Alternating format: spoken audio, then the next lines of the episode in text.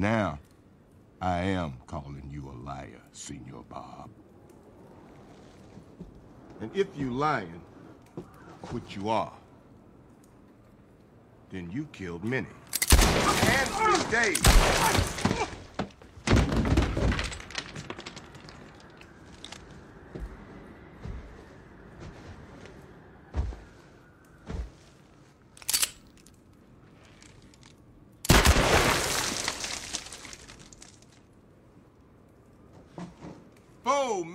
bullets, and there goes Senor Bob. So you wanna watch a movie, but you don't know which. Choosing the one can be a bitch. But Jared and Drew have perfected the art. So sit back, relax, and trust the dart. It's Dartboard Movie Night. What's going on, everyone? I'm Drew, And I'm Jared. And welcome to Dartboard Movie Night, the podcast where we put 20 movies on a board, throw a dart at it, and let the fates decide. This week, we're entering the Tarantino Extended Universe and covering the only film of Quentin's that I haven't seen yet. We're talking 2015's The Hateful Eight, starring Samuel L. Jackson, Kurt Russell, Jennifer Jason Lee, Walton Goggins, Tim Roth, Bruce Dern, Michael Madsen, Demian Bichir, and Channing Tatum. And I'm fairly sure that I just named 95% of the cast. How about it, Jared? No, dude, I've I've been jonesing for this movie to get hit. I mean, we'll get into my experience with the film, my history with it. Uh, this is one I have seen before, but it's one of those things, man. When you have a a, a, compatriot who like also loves f- movies, like you are to me, and we talk about them all the time.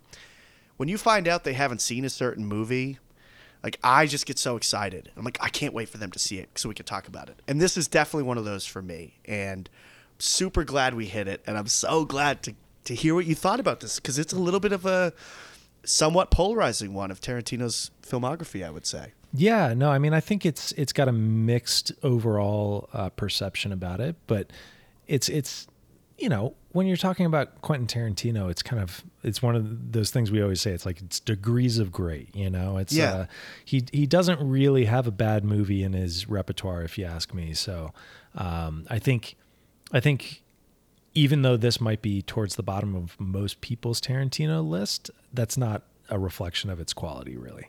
Yeah, no, I think that's well said, man. Completely. Right now on the board, we've got number one, You Can Count on Me. Number two, Ikiru. Number three, M. Number four, Rio Bravo. Number five, Operation Condor. Number six, Anomalisa. Number seven, Amadeus. Number eight, Pi. Number nine, Universal Soldier. Number 10, The Limey. Number 11, The Hateful Eight, today's episode. Number 12, The Straight Story. Number 13, Thunderbolt and Lightfoot. Number 14, The Karate Kid. Number 15, The Friends of Eddie Coyle. Number 16, Dirty Harry. Number 17, Titane. Number 18, Snatch. Number 19, Strange Days. And number 20, The Terminator. And if I'm not mistaken, tonight, once we're done talking about the Hateful Eight, I believe it is your week, Drew, to put a nominee up on the board. Yeah, I believe so. And I don't have one preloaded, so we're going to be Well, you know- off the cuff today, which I kind of That's prefer. great. I, I prefer it too because you know something's probably going to come up during our chat where you're going to say, or I'm going to say, you know, I've never seen that, or oh, me neither. And then it might be organic, or you can always refer to the list. You know, we have these little off camera, so to speak, lists that we work from from time to time. Yeah. Yeah, no, it's uh I think I've got I mean, I've got a good list going of, of potentials and I'll, I'll probably pull from there, but like you said, who knows what what will come up organically tonight. Just to do a little streaming check here. At time of recording, the theatrical version was available, or is, I should say, on Netflix. But by the time this episode comes out, it's actually just going to have come off of Netflix. But they do have this sort of this extended version that's kind of chopped up in like miniseries pieces that should be available on Netflix. I think in perpetuity, as far as I know. Well, yeah, so that's I, I I'm pretty sure that Netflix was the the platform that gave Tarantino the opportunity to to release that. So I, I gotta mm-hmm. believe that there's an extended think so, too. license there, but who knows? I would think so too. But at the very least, you could you could rent it from your usual suspects. Variety of sources. Pay a couple of bucks and check it out if you haven't seen it before. Three four bucks. Support the filmmaker and all the people involved, and check out this movie, man. As mentioned, Drew, you are crossing off, crossing out a major filmography here.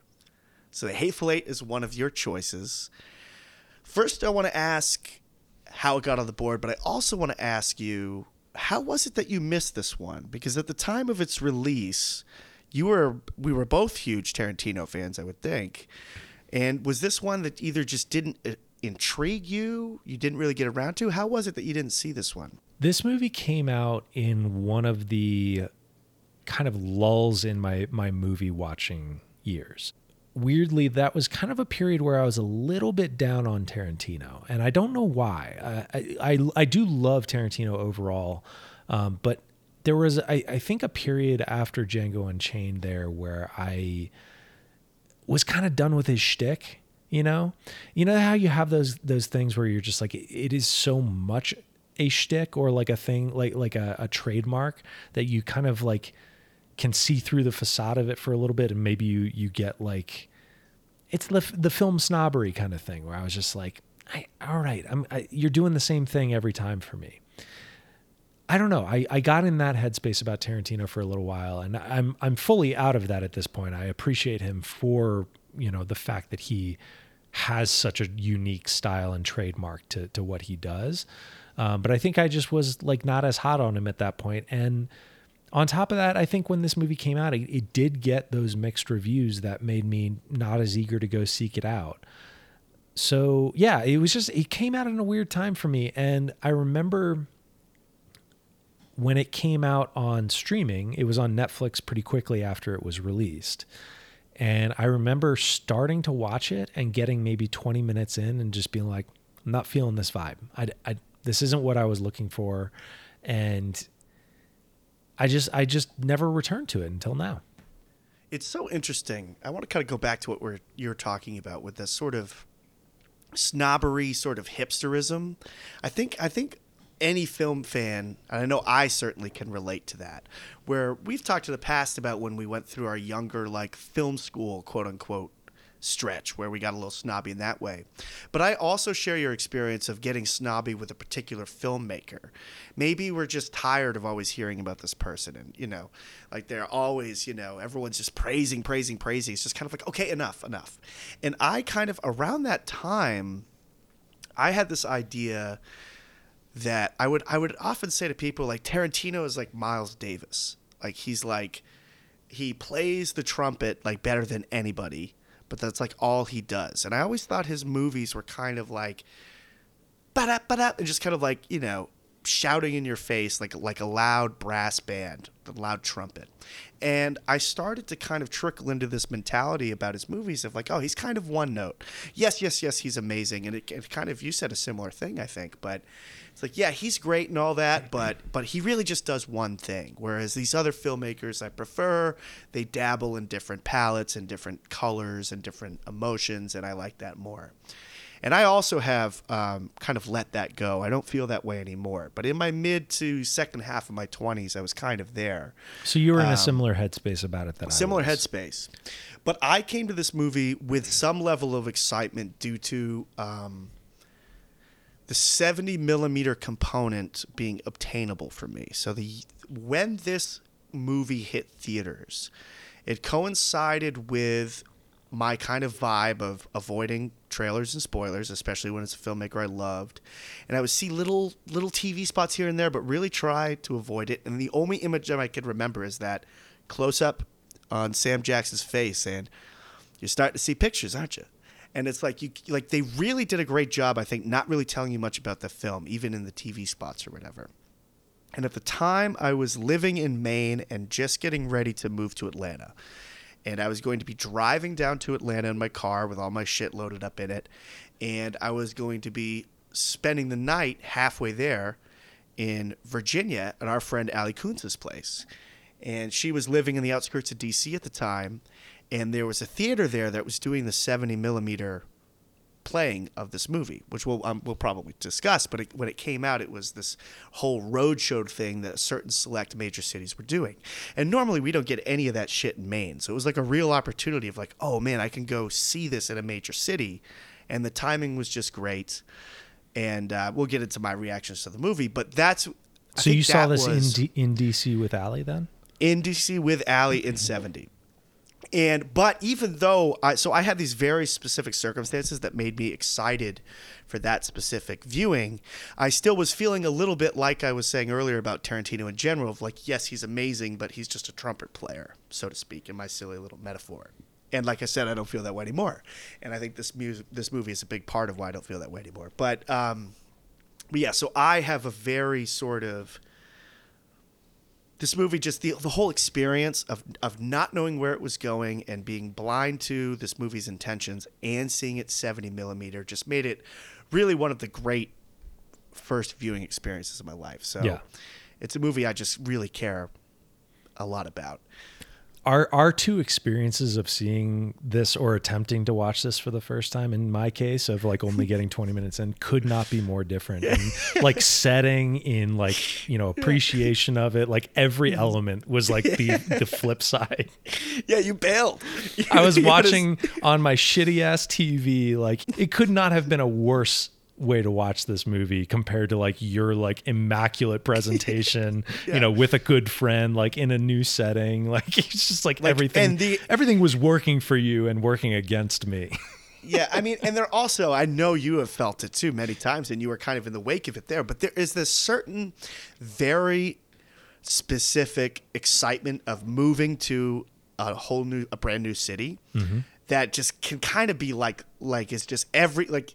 Everything is more colorful and everything seems more exciting and For sure. everything seems possible. So I was kind of like literally halfway through my journey to get there. So so yeah, that is so funny though how different like our viewing experiences were. But before even though I'm so curious about your thoughts of this movie, do you want to do a little like Tarantino list of because like you like we've said you've seen all of his others and you saw this one this week.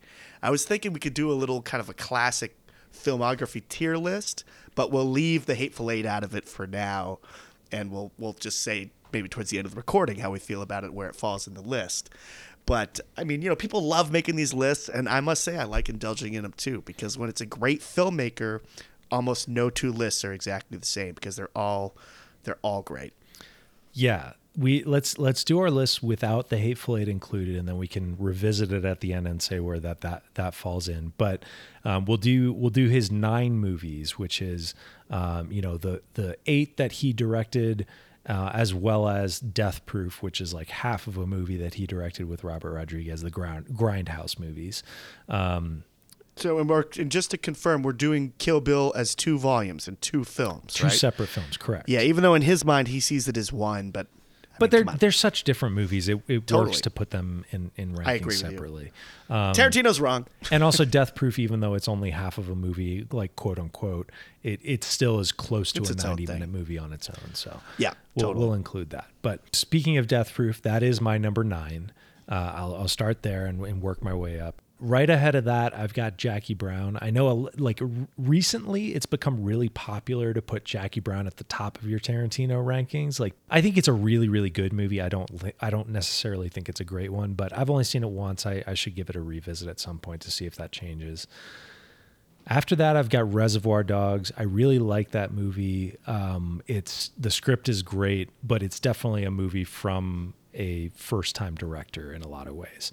Um, so I, I think, I think it's just not not his best work, but I I love it and I understand and and as a historical object for like how he came to prominence, I love that movie. Number six is Django Unchained for me. Um, I I really like that movie. The end, it loses its way a little bit. I think that movie's bloated and it doesn't need to be. It's a, it could be a tighter two hour movie instead of a really loose two and a half hour movie. Number five is Kill Bill Volume One for me. Number four is Kill Bill Volume Two for me. I think Kill Bill Volume Two is just a little bit ahead of it for me. I don't know. I just love it. it, it that's pure Tarantino to me. Number three, Once Upon a Time in Hollywood, total vibe movie. Love that movie for for its vibes. Number two for me is Pulp Fiction, uh, masterpiece, but it's just edged out by Inglourious Basterds, which I think is damn near a perfect movie. What about you? Give me your list. I like your list, and we do have some similarities, but obviously some big differences too. So, number nine for me, bottom of my list is Django Unchained. Um, I just don't really respond to that movie and there are character decisions made in that movie that are just unforgivable. There are parts I like and things about it I really like, but also Tarantino's little cameo with an Australian accent just seems a little That's kind of what I'm referring to. Yeah. like, why do we need this? a little too self-indulgent self-indulgent and i know that's a component of his films and we love that about it too but for me that one doesn't work as well as some of the others number eight i have kill bill volume one so Wow. for me there's just i know and, and a lot of people really really love kill bill volume one but I really fall out of it with the sort of anime portions of the movie and some of the jokes like like pussy wagon that that is the vehicle that she's driving and just like some of it is just a little bit too much. And I think he was just kind of and and he should have been feeling this way but I think he was like smelling himself a little bit and just thought like every idea was great. It's like yeah we could do an anime movie in here. Pussy wagon isn't that funny. And like you know I don't know but uh, for me um the whole the sum of its parts doesn't add up to be like one of my favorites at all but okay. Number seven, I have Jackie Brown. And I'm right there with you where this has sort of seen this weird renaissance lately where people are loving it. I'm not saying they're wrong. If you dig it, you dig it. Um, but there are components of it that I didn't really react to. I've only seen it twice, and it has been probably four or five years, so I'm definitely due to check it out again. But it's one that's just always felt a little clunky to me and doesn't really move swiftly, or I, I don't know what it is. And maybe something about Pam Grier's performance, but I don't know. It doesn't really sing to me, but a lot of people dig it, and that's cool too. Number six, I have Death Proof. I think this one is just really fun, and this is where we start It's getting impressive into, like, to me that you you have it that high on your list. I just really remember Kurt Russell in that movie. I've only seen this one once, by the way, I should say, but I just really liked it. I thought it was a really interesting, fun idea, well executed, great stunt work, in and out, quick, and um, I believe it was Kurt Russell's first time in a Tarantino film too. So it was just kind of so. cool to see him play this sort of serial killer, like edgy, villainous guy, and um, that was just kind of neat. And again, I'm just a Mike. sucker, stuntman Mike. I'm just a sucker for its premise. No, it's it's a really. F- I, I I agree. It's a fun movie. I need to revisit it actually. It's just juicy. I wanna watch it for the stunts Juicy again. meal. Yeah, dude, that one at the end where she's like on the hood of the car going like 60 miles an hour, like it's it's insane. It's it's just great work there. Number five, I have Kill Bill Volume Two. Really, really dig this one. I like it a lot more than Volume One for my personal tastes. Thinking the sequence when she gets buried alive is just so fucking intense and is so effective to me, and all of the sort of training scenes that kind of go are shot in sort of a of like kind of a Hong Kong Chinese style of filmmaking from like the 70s like I just have more experience with that than say Japanese cinema. So maybe that's one of the reasons I respond to volume 2 more than say volume 1 but um, it just it just works. And I don't know I, I I like its rhythm and feeling more than volume 1 number 4 I have Reservoir Dogs just um, just really love this movie. I mean, it's great. What can you say? For it's one of the all-time great debut films. Great dialogue, uh, cool premise, just just great performances, and some really great shots that I just that haunt me in a good way. Where I just think of the camera work on certain scenes. I'm like, God damn, that's so fucking good. Number three, I have Pulp Fiction. I mean, Wow. uh, one of the most uh, rewatchable movies of his on this list. And I actually wanted to tell you this about Tarantino movies in general. For the ones that I really love, they kind of fall into two categories. Where one is like, put it on anytime. I can re I can watch it once a year, throw it on. And like Reservoir Dogs is one like that for me, and Pulp Fiction is one like that for me. But then there are others where it's like the first time I saw it was just like holy fuck, and just blew me away. And then the the freak the ones like viewings two and three haven't contained the same amount of magic. Um, Pulp Fiction is among the most rewatchable of his for me, and I love it so so much. But I do agree with my buddy Graham. He has told me this before, and I'm like, you know, what? you're kind of right. Like scenes like with like Bruce Willis in the motel with his girlfriend, those kind of bogged down a little bit. So it's not exactly perfect, but goddamn, how can you criticize that movie? It is so so good. Number two is Once Upon a Time in Hollywood. I absolutely just had such a great first experience with it.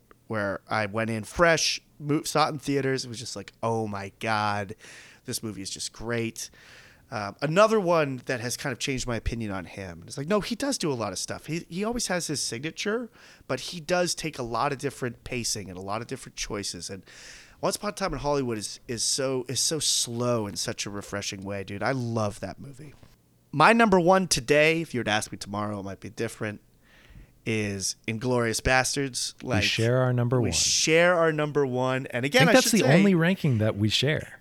Hateful Eight has not been said yet, but Inglourious Basterds for me is uh, probably his most rewatchable and has some of his most memorable scenes.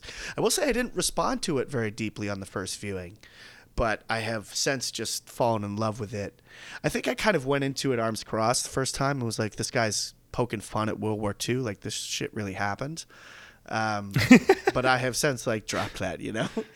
It well, it was kind of in some way the first time he took on uh, uh, at least a segment of reality, because up until that it was all sort of like, you know, Right. surrealism and just original stories. So when the, the trailers were coming out, I was like, God, Tarantino, blah blah blah. blah. But yeah, I, I don't feel that way at all anymore, and uh, I really think it's just a great movie. And that whole scene in the bar, and there's just so many great scenes in it. The intro of the movie is un, is unreal. It's just it's great. As opposed to what we've been saying about a couple of these other ones, that one is one where it fully justifies the two and a half hour runtime. I don't think there's a single scene in that movie that I would cut No. out.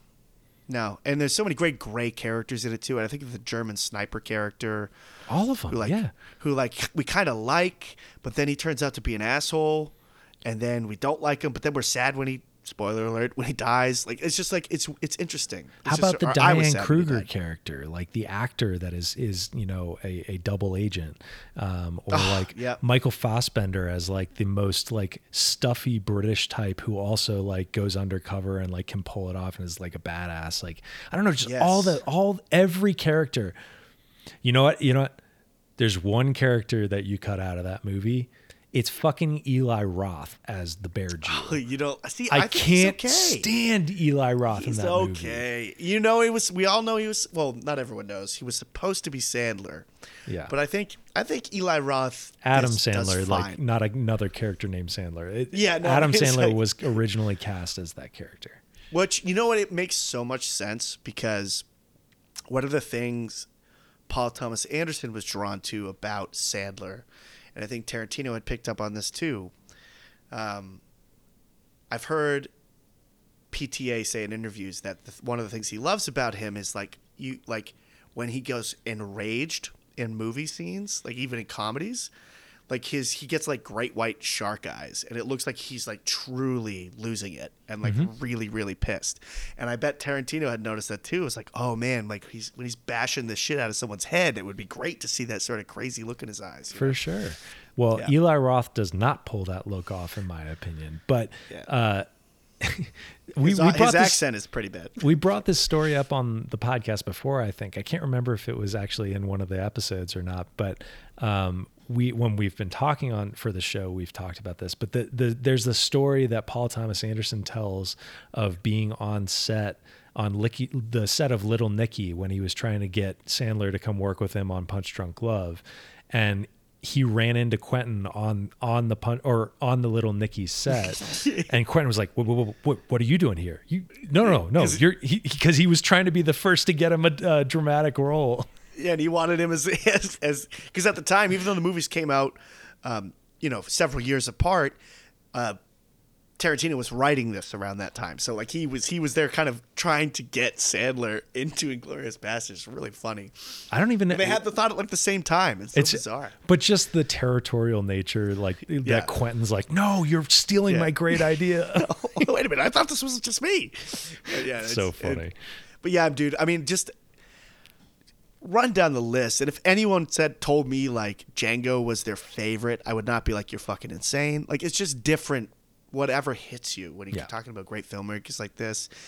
And this is gonna sound cheesy. And it's a little over the top, but it, like he literally is one of the positives of like being born when I have been born. I know that sounds like way over the top, but like literally, like we we we've grown. We've been lucky and fortunate to grow up alongside some really incredible filmmakers and some really incredible movies, and they've been really important to me in my life. And he's one of those people where I'm just like, yeah, I'm just glad I was. You know, it was one of the benefits of being born in this slice of time. Yeah, absolutely. Have you listened to Quentin Tarantino's podcast? I have not. Um, It's called The Video Archives, and uh, it's him and Roger Avary, who's one of his uh, filmmaker buddies who he he worked at the video store with that he you know famously worked at when he was you know obsessive about all these these various VHSs of you know B movies and you know kung fu movies and whatnot. Um, when he was working there, he worked with Roger Avary, so they do this show together and they revisit movies that they loved from like when they were working in that store um, and it's a really great show. I, I I recommend it. I mean, Tarantino is. Uh, I feel like as a personality, he's one of those love him or hate him types in terms of like, can do I have the stamina to listen to this guy for an hour and a half? Um, I personally do, but I don't blame you if it's not for you. Yeah, like he's such an interesting guy for me because I I love I love his movies so much as I said and I do like hearing him talk about him, but he's so uh, dominating in conversation sometimes that I'm like I got to just got to take a break, man. Sorry. Like I love you, don't Yeah. change because your personality is part of what brings this art to the world. So do your thing, but I, I I do have to do it in morsels sometimes. Well, I think the nice thing about video archives with Roger Avary is that he has so much respect for Roger Avary and they've like been friends for so long that I think they know how to balance each other out in a really good way. So it makes it much more listenable than like, you know, when he's on the stuff like re, like the rewatchables or you know, any of those ringer podcasts, like I enjoy his his appearances for the most part, but like you're saying, there are times where he dominates the conversation and like talks over people and you're just like, dude, just give it a rest for a second. I want to hear everyone talking about this. Yeah, Uh, he yeah. can be very very yeah, conversationally dominant. Yeah, absolutely, and, that, and that's that's all good. I mean, we love the guy, like we're saying, but um, You take the good with the bad with Quentin. and I do. It does seem like that podcast you're referencing because I have I have heard the the premise of it. It seems like it's going to be a wealth of information for people like us who want some sort of deep cuts, off the beaten paths, maybe a little different movies, and maybe we'll we'll poach some of theirs and put them up on the board, just like this is a Tarantino recommendation, or maybe Yeah. not straight from their podcast, but I mean. He's asked a lot in just general interviews of like what are something some recommendations. Yeah. And you know, he's he's again one of those people who just has such a deep knowledge. Um, it would be great to kind of get more of his input. For sure. And there is a movie in this film, The Hateful Eight, tonight's movie, that is heavily referenced. Yes. And is a movie that I adore, and I can't wait to hit that. But But oh, we both know what we're talking about. Yeah, but I will sure, also say sure. before we move off of video archives, I will give a recommendation to our listeners. If you enjoyed our episode on on Her Majesty's Secret Service, the Bond movie that we covered, um, I highly recommend the video archives two episode coverage of Moonraker.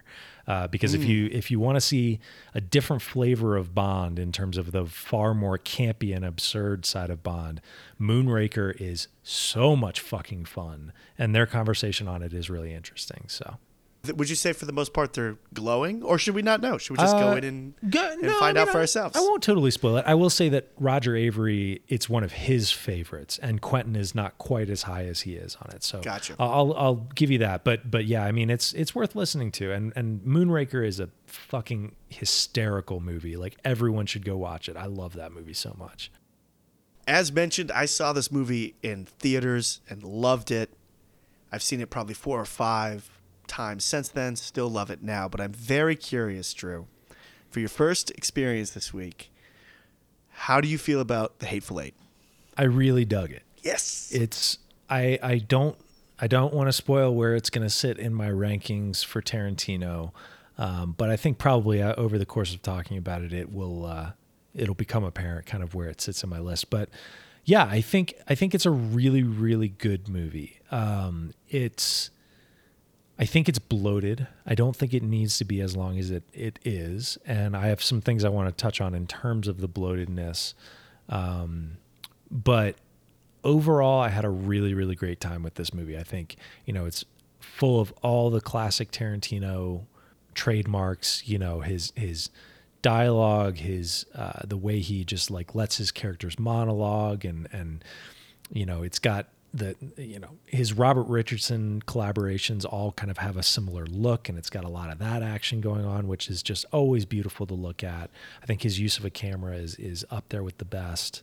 Um, both in the way that he moves a camera and, and uses it to tell a story, but also just in the general look of his films. They're always just beautiful to look at.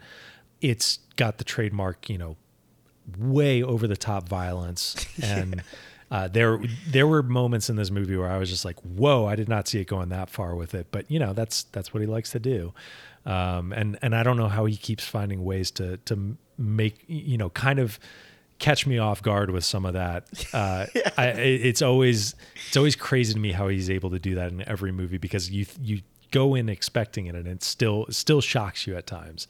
Yeah. Um, well, well, to your point, these last two movies, like the violence doesn't really arrive until later. In the Hateful Eight, it's like pretty much the whole second half of the film. Right. But we're talking 90 minutes into it almost.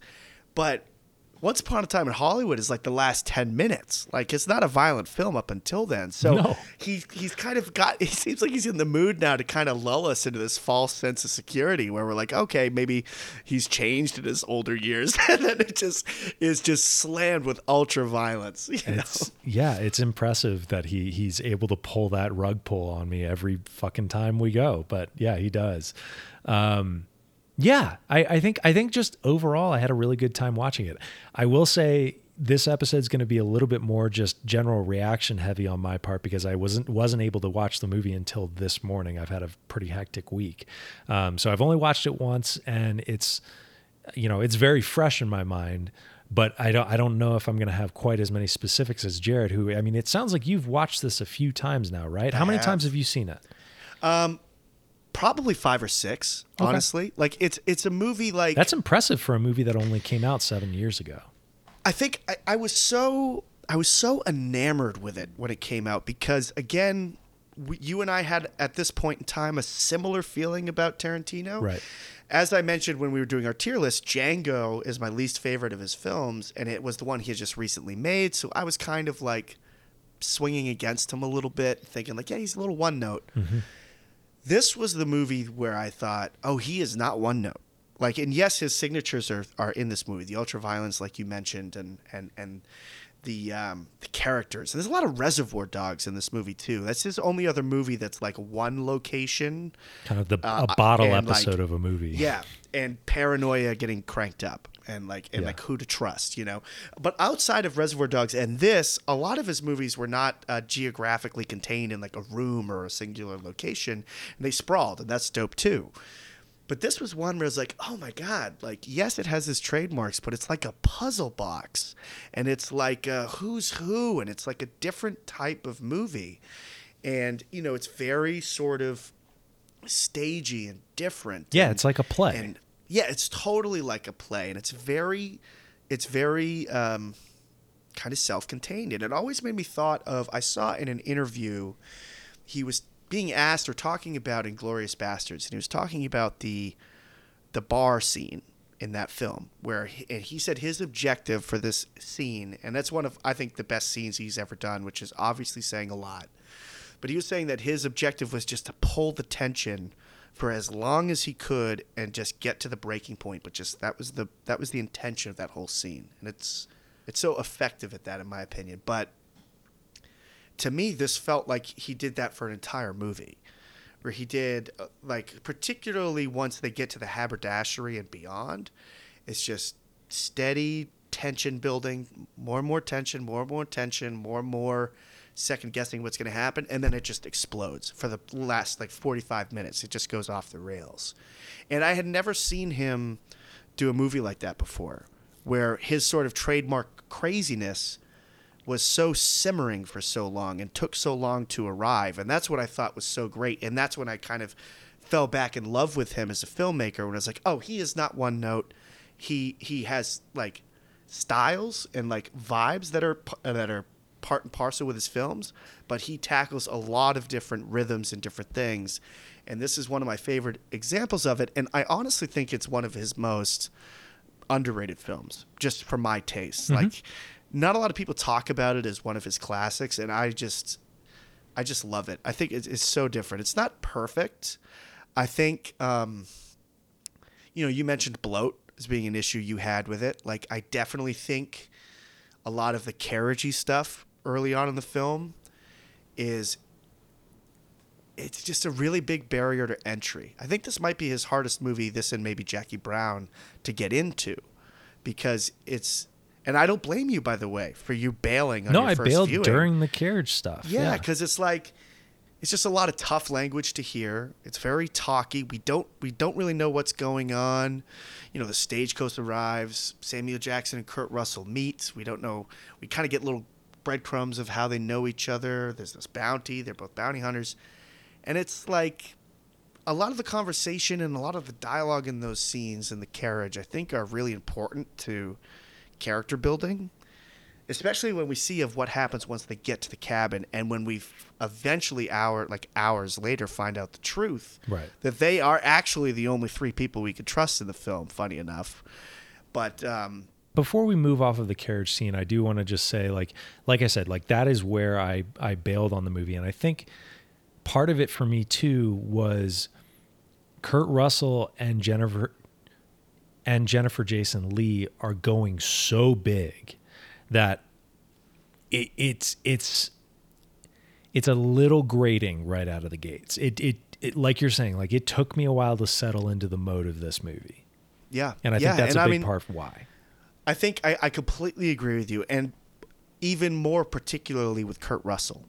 Like I think of that scene where he's like, uh, at this point, Walton Goggins is in the is in the carriage. Mm-hmm. And he's telling that story of how Samuel Jackson broke out of Wellenbeck prison camp, and and Kurt Russell is like, and hearing Erskine Mannix's boy talk about how anyone handled during themselves during wartime makes me want to horse laugh. And he like does this thing with his mustache. It's just like so big and so over the top that I, I mean, first of all, from even for me, it's a little bit too much. But I could, but it just adds to your point of like it's it's not easy to get into this movie's rhythm it kind of gets in its own way. I, that's not really how I'm meaning it to sound, but I think you know what I mean. But I do think the movie comes becomes just about perfect from when they arrive at the haberdashery and on. I really think, and that's the bulk of the movie. Obviously, I think all of that is pretty much untouchable and about perfect. And we're talking about an hour and 45 minutes of like, I wouldn't change a thing about this. Um, but uh, do you do you feel that way about that stretch? Is there is, do you see bloat there too, or I need to watch it again to to like firm up my opinions of like what I could lose versus what I couldn't.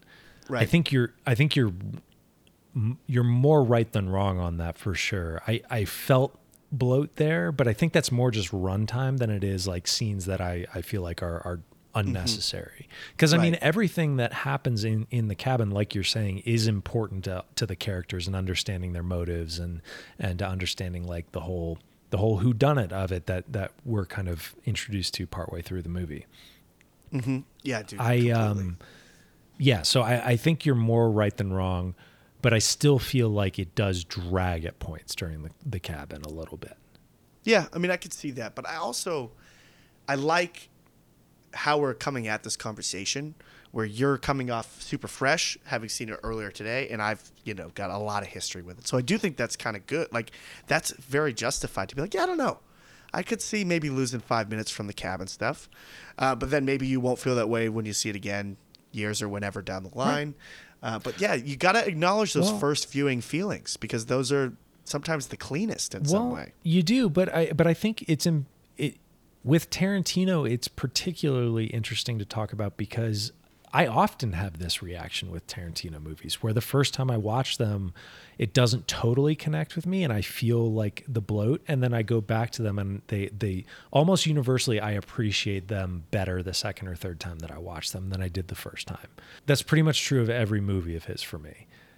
It's especially true of ones like once Upon a Time in Hollywood, where I was very mixed on that movie the first time I watched it. Now it's like clearly like pretty close to the top of my list of his. Um, I, I elevated on Django Unchained. I elevated on Pulp Fiction. Like like all of these, I liked more the, the more I sat with them and watched them. So I could see this this you know Yeah. improving for me on future viewings. Also, too, I want to take a little like detour into talking about this movie's theatrical release just for a minute because it was pretty unique. So at the time, seventy millimeter was starting to come back in fashion. Like the year before, and in very in very specific filmmakers, and not in a major way, but a year or two before, Paul Thomas Anderson had released The Master, which was in '65, I believe, and was showing at uh, certain specialty theaters and stuff. So that was a little bit of a thing. And then we had The Hateful Eight come out in 70 millimeter with this sort of roadshow sort of feel to it. And then shortly after that, we had Dunkirk that Christopher Nolan did. So there was a little bit of this sort of thing going on around that time. Mm-hmm. But it was cool seeing it in the theater, not only just because of the 70 millimeter, and it is a beautifully shot movie, which I'm sure we'll talk about more later on. And it utilizes 70 millimeter in a really fun way that's kind of not expected.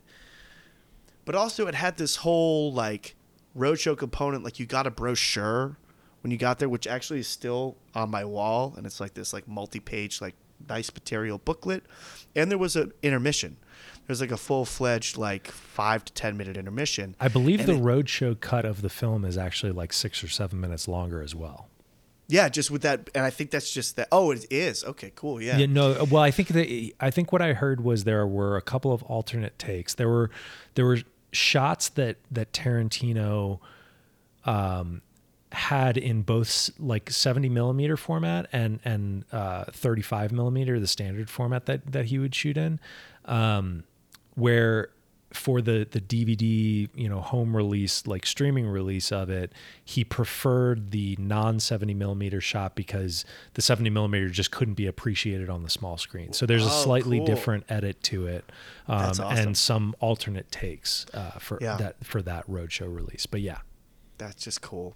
But I do, I really do think that intermission helped out with the experience. Bring got to walk away intermissions from it for a minute. back. Yeah, and they're a good idea. Take a breather, walk away from the movie, Avatar 2 Like- should have had an intermission. have a pee break, and then come back. Because, you know, we've talked with a lot of guests on the show, or at least several, who like drinking Coca Cola and eating popcorn during a movie. I do the same. Like you have a, a large Coke and you're watching a three hour movie and you're really into it and you have that terrible decision point of like when do when does it feel like nothing significant is going to happen in the next three minutes and I can walk away from this movie. Uh, yeah, I'm with you, dude. Let's bring back the fucking intermission for anything over two and a half hours. dude i and i i understand film projection and, and structuring your schedule as a movie theater is more complicated if you add that in but the reality is it's like with a movie this long you're only going to get three or four screenings of it on a certain screen in a day and is it really that much of a difference to the schedule if you add five minutes of intermission to each one of those like it's not Yeah, yeah. it's worth I'll- it You know, if you had to ask me to vacuum, like, hey, you pro intermission, I would have said no. But now that we're bouncing it around, like, I think it is, it is kind of a cool thing to do. It is, it, and it and it makes it feel more special. You mentioned that you enjoyed the structure of this story, and I mean, I think Tarantino is a master of structure in general. He, you know, really broke the form a lot with Pulp Fiction and his way of editing that movie out of order. So, you know, in relation to this movie, what are your thoughts on the structure of it, and, and what did you want to say there? Oh my god, it it might be my, it's one of my favorite elements about the movie, honestly. And you're right, he does. He he's always since he started, he's played with time. And you know, we we mentioned earlier Well, and perspective too. I think it's it's more than just time. I think it's also shifting perspective and and showing a thing that like like you know the way that this movie goes back to show you how certain characters showed up there like late in the movie. Um, You know, he does that kind of stuff with perspective. Yeah, absolutely. And he uses he uses it too in such a good way of like choosing what information he gives to the audience when and playing in this sort of nonlinear space is such a strength for that. And again, I do see that commonality of Reservoir Dogs where we we see we get introduced to these characters at a tension moment in a singular location And then we get these flashbacks of like we eventually find out that someone's a crooked, you know, someone's an undercover cop and all this stuff, and it and it pieces everything together. So I'm not saying he's never done anything like this before, but I had never really seen it delivered in this way. Where again, we get this like don't really know who to trust, don't really know what's going on for I would say an hour and 15 minutes. And everything really changes and starts to go off the rails with the story that Samuel Jackson tells Bruce Dern about finding his son and executing him in the wilderness in this kind of crazy, heinous way. And then that scene ends with Sam Jackson shooting Bruce Dern in quote unquote self defense after kind of stoking the flames to get to the point for him to draw the gun. And then it cuts and we get that Tarantino voiceover.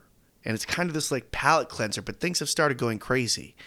And then we get the coffee poisoning bit. And that shit is bananas and everything that happens there. And then we have Sam Jackson working with Walton Goggins to figure out who poisoned the coffee and all this stuff. And then we have Channing Tatum in the basement, who has been like disguised like a great magic act the whole time, shooting in the floor. And then we go back in time. We see all these changes, like it, it resets the entire movie in our head.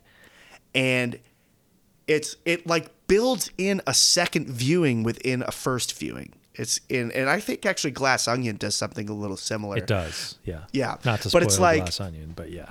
Yeah, it's like, oh man, I really like this structure.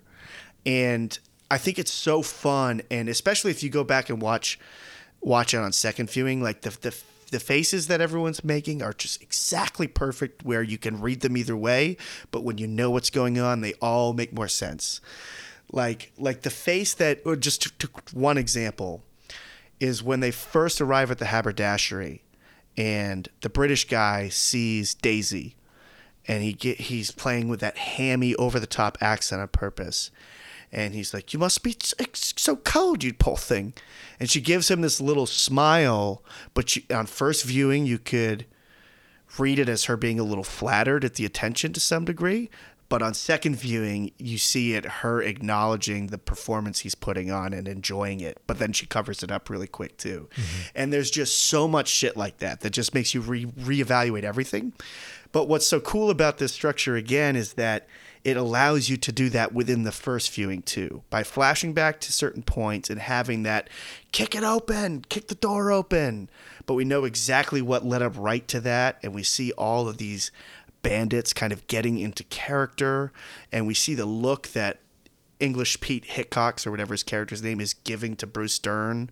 Like don't fuck this up as he's putting his gloves on. And so it gives us that second view experience baked into the first thing and again Yeah. the ending this movie closes like a freight train it's a super intense kind of finale and the final cherry on the top is this kind of asshole that we really hate in Walton Goggins kind of gets a little bit of redemption at the very end and we end up kind of liking him at the very closing of this film or I, at least I did. So Yeah. But structurally I think those are the things I find so gleeful is Yeah. the playing with time and the and the reevaluation of everything that came before. I really appreciate that about this movie. But what I will say is, I almost feel like it needs to be more nonlinear than it is. Mm. and by that, I mean, I think part of my problem with the bloatedness of this movie is it spends so much time on the lead up to the haberdashery mm-hmm. that it doesn't pull me in right away. And I think this movie would have benefited from maybe starting at the haberdashery, starting with all these characters meeting each other, then gone back to give us the Samuel L. Jackson, Kurt Russell kind of intro later, so that it's like it- you're you're. I I think it could have benefited it in terms of pulling you into the story more because you're more just like taken with all these characters Yeah. that you're falling in love with right out of the gates and then you're getting the story of how they got there you know when you get to it as opposed to just being very linear about it and being like here are your main characters here they show up and here are all the side characters that they don't Yeah. trust you know i and and i think that brings me into a conversation that i wanted to have with you uh, that's that's really related to this which is This is the the second movie that Tarantino made without Sally Menke. Sally Menke was his longtime editor, and I think that in a lot of ways she was his magic potion. She just knew how to structure his his work and knew how to to make everything sing. And I think from the point that she passed away very tragically at like the age of like 50 or something like that. Um, she passed away in 2010, I believe, which was like right after Inglourious Basterds came out.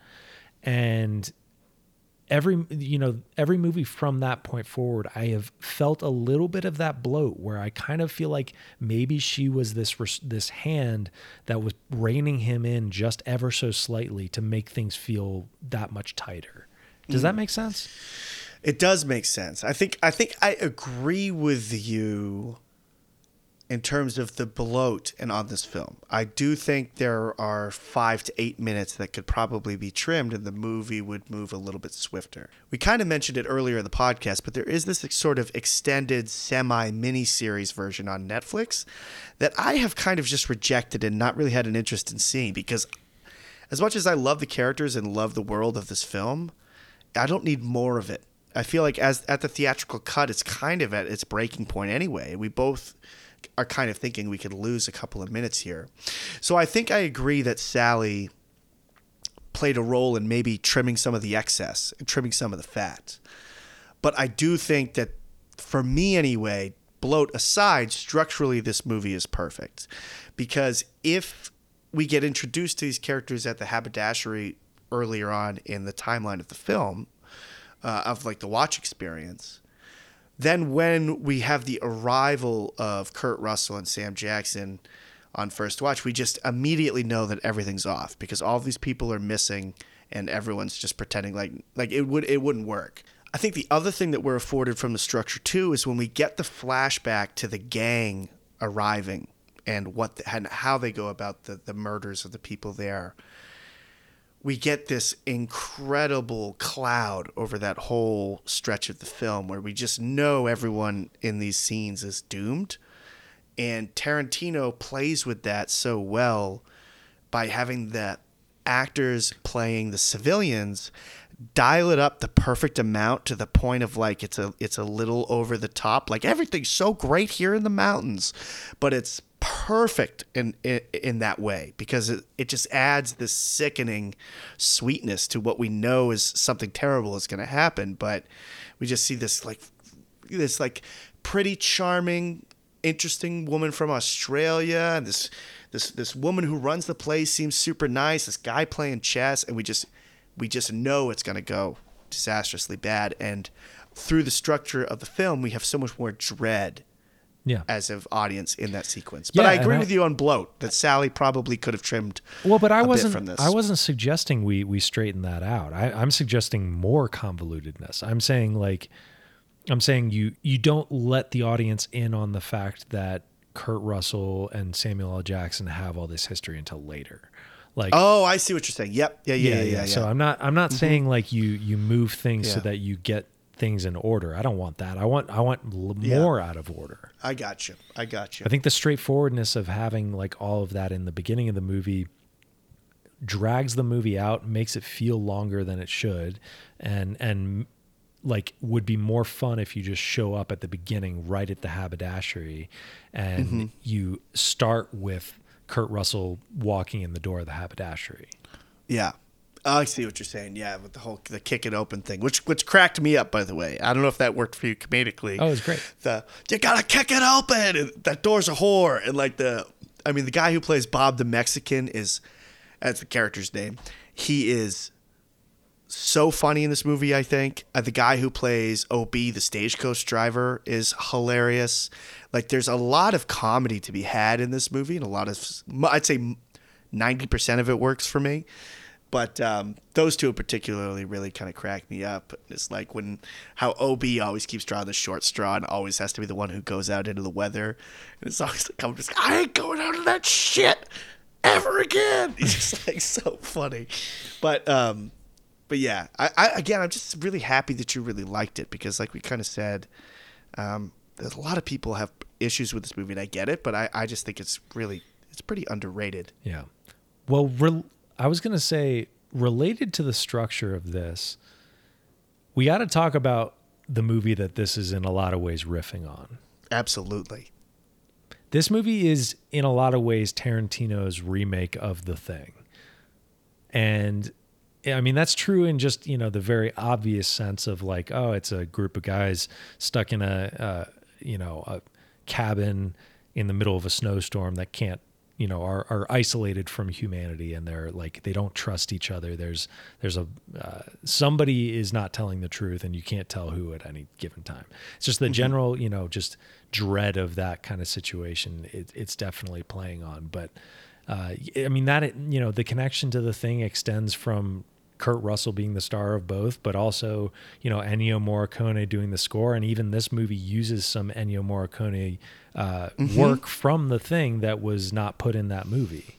Also, shout out to Ennio Morricone on a bit of a dartboard heater. Two weeks in a row, we've, we've seen one of his scores. Yeah. But yeah, that is definitely another another comparison. But yeah, did I mean, did you know about that connection the first time you saw it, or was that something you kind of came that was time? because people who know Tarantino, and I, I would I would have put myself in this category at that time as well, know that he's a big borrower. He likes to to do hat tips and homages to moves uh, to movies and films that he loves, but he filters it through himself, and and he's not a con artist. Like he just likes to acknowledge what came before. And again, There are those who argue he is a con artist in some ways, but And I disagree with and that I agreed, hundred percent. I'm with Yeah. you, but But um, this was the first time that he was doing it to a film that I knew super well. A lot of times he's doing movies from like the 70s and the 80s that were maybe like cult classics then or like VHS backroom hard to find sort of movies that he really digs and I just don't get the references this was the first time it was like this is a movie that I love. And I and I picked up on a lot of it in the first viewing experience and didn't know anything about it going in that it was going to have a lot of the thing elements. And as the the scene that really brought me into it on first viewing was when they are hammering the stakes to the outhouse. And the the Ennio Morricone score is sweeping up and we're getting literally the rope laid to lead to a shack outside which is uh we don't see the rope laid but that's a like sort of guidelines are a big component of the thing and I started hearing the music and I was like oh this sounds like the thing oh they're in the winter that is that guideline into the storm this is the thing type of thing the thing type thing, of thing. type of thing. And then as it kept going, it kept picking up little details, and I was like, "That's a that's a thing." Shout out, that's another one. But again, it to me as like a super fan of the thing and a defender of Tarantino in terms of the way he uses influences, like this story is wholly original. Oh, yeah. and it just and it does these kind of fun additions that for us fans of the thing will catch, and I will say, I would love to see Tarantino take on a straight up horror movie, though. Because I Yeah. mean, his movies have horror elements, but you know, this movie is not. It's not doing the same thing that the thing is. it's, Yeah. it's very it's very different. It's mostly just like setting, mood, and and structure wise that it, resembles uh, the thing, but it's not. Um, I guess not structure wise because the thing is a very straightforward narrative, but Mm-hmm. um, yeah, you get what I'm saying. I get to completely what you're saying, and also, if I, unless I'm mistaken, almost none of his films have any element of the supernatural to them. Maybe you could say Kill Bill, but there's never been like a ghost or like you know a sort of quote unquote more traditional horror movie type of villain. Well, I guess you could make the argument that Inglourious Basterds takes place in an alternate universe. That's There's true. there's a and Once Upon a Time in Hollywood too. in There's a multiverse element for sure. but um, and I agree with you that a lot of his films have horror components to them, but they're all about like the the horrors that can be found within humanity. Sure. It's never about something like an alien or or you know something more some external force. yeah. yeah, yeah. I'd love to see him like make a movie about like a group of people being stalked by tigers in the jungle or something like that would be really cool. But anything, anything. But I agree. I'd love to see his take on a horror film. But yeah, so I caught on a lot of it uh, in, on first viewing, and it was really fun for me because, like I said, I normally miss those things that he's referencing. But this was the first time I was like, I know what you're doing here, and I love it because I also love that movie. Quick question about the outhouse. Mm-hmm. Was there a purpose for the gun being thrown into the outhouse, like like being torn apart and thrown out? Mm. Yeah. Like d- I was anticipating that was going to circle back in some way, but it really doesn't, if I remember I th- correctly. I think it's, I think it's maybe two things. Certainly one thing. Uh, the idea I think is that no one would ever reach into a bunch of shit to retrieve that gun, and it gives us a little snippet of honesty into OB's character, because we actually see that he follows through and throws the gun away. Um, assuming we can believe what we see in in the film, which the film never suggests that we can't. It plays everything very honestly, um, but um, which is funny in, in a story that has so much lying involved. but It just feels like it's it's it's the idea of like the gun in the first act. Like that gun is supposed to Mm-hmm. Oh. come back from a from a storytelling perspective, and it doesn't. yeah, maybe he's toying with that. Maybe he's toying with that sort of storytelling convention. That's the kind of subversion that bothers me sometimes. Is like where where it's just like, oh, you didn't see me not doing that coming, and it's like, no, but do you got to do something. You can't just sit on your hands. Yeah, I mean, I, I don't I don't mind that. Also, it didn't like, bother really me watching Yeah, the yeah. movie, but like thinking about it later, I was like, that never came back, hmm. and that's kind of weird. Yeah. that they set that up at all. Well, I wanted to kind of as we're talking about kind of little like not little things, but things here and there. What did you think of the voiceover? The Tarantino voiceover that's used, I think, just in the middle. You know, I didn't mind it, but it is one of those things where I can see someone being annoyed by it because it is you know, it's it's the Tarantino persona. He just inserts himself. He can't fucking help himself, you know? And like Yeah. it's the it's it's a much to me it's a much better version of what he did in Django where he literally like put himself in the movie like in a physical form, not just a voice. And in that movie, it's a disaster. Like it, it just should never have happened. But in this Yeah. movie, it you know it doesn't bother me. But I can totally understand it not working for someone. How did it How did it work on you? I mean, it, it worked great for me. And I, I think like when he chooses to quote unquote break the fourth wall or whatever we would call it, like when he inserts himself in the movie, it becomes a gaggle of hits and misses. And mm-hmm. I completely agree with you. The Django one is an ultimate miss. Like, oh my God, it's it's awful. But in this and in I'd say also in a movie like Reservoir Dogs, I really like it. Like he's he's pretty good in Reservoir Dogs. And he's not in the movie much and it's like not too self-aware. So I really like that, and he's good in Pulp Fiction too. I should say. Yeah, I don't mind him. I, I don't mind him in Reservoir Dogs. I kind of hate him in Pulp Fiction, but that's more about the writing and his obsession with uh, having white dudes use the N word. But that's a Yeah. different conversation. Yeah. But then um, something like this, I really liked the sort of um, disem- like this disembodied voice, this omniscient narrator. Like it just really is like Tarantino was telling us a story, which Right. is what he always does in his movies. But it's it's far enough removed where that's the sort of indulgence, the self indulgence that I really dig. Yeah. Whereas for me, Django was a bridge too far. This was right up my street. It's like ah, I love this. Like that. I like that you're just telling us, and you're you're choosing what to say, and which is why this chapter's called Domergue's got a secret. Somebody put, and he's having fun with the words too. I guess he narrates in. Oh no, it's Sam Jackson who narrates in Inglourious Basterds. but- Right. Well, I Um, was actually going to bring that up and be like, I, that would be an instance where it would have worked okay for me there too. Um, even though I, I prefer having Jackson do it in that scene because it, it continues the Jackson in uh, Tarantino streak alive. But, um, but yeah, no, I, I like your read on it, and that's that was kind of my read as well, which is like it it works for me because it's the author stamping his authorship on what's happening. You know, it feels like Yeah. it feels like it's um, you know, him being the narrator of his own story is like it's fitting. Yeah, yeah. And also, before we uh, round the corner on thing references, I also wanted to talk about the uh, before the shooting through the floor when Sam Jackson has the three we've come to find out gang members up against the wall. Very Kurt Russell in the thing with the blood test. Yeah. That whole vibe of like, so just it's all over this movie. But again, for me, not too much. The perfect amount of homage, but it's doing its own thing.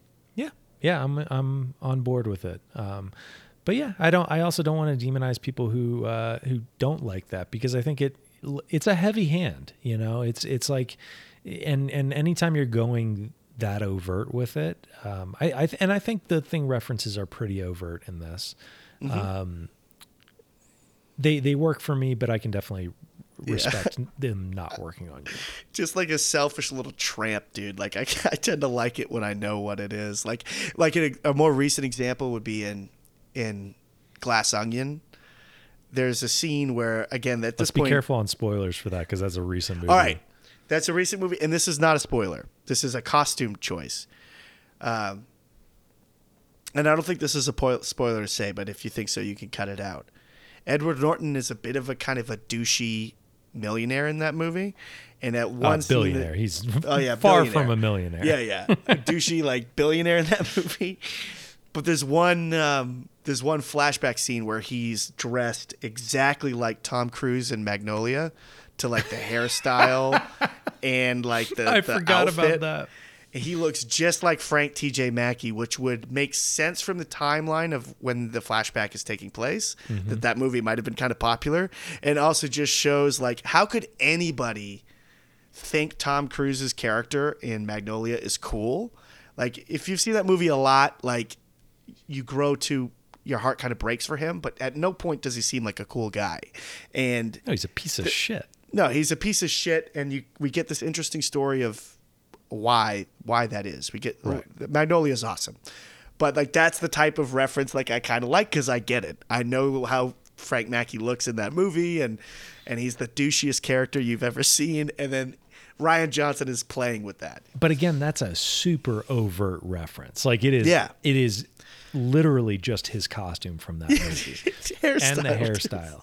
and so, like, you, if you've ever seen Magnolia, even once, or even seen just the clip of him in like the, you know, he's like a, a motivational speaker. If, like the scene of him giving that speech is pretty famous on and is on YouTube.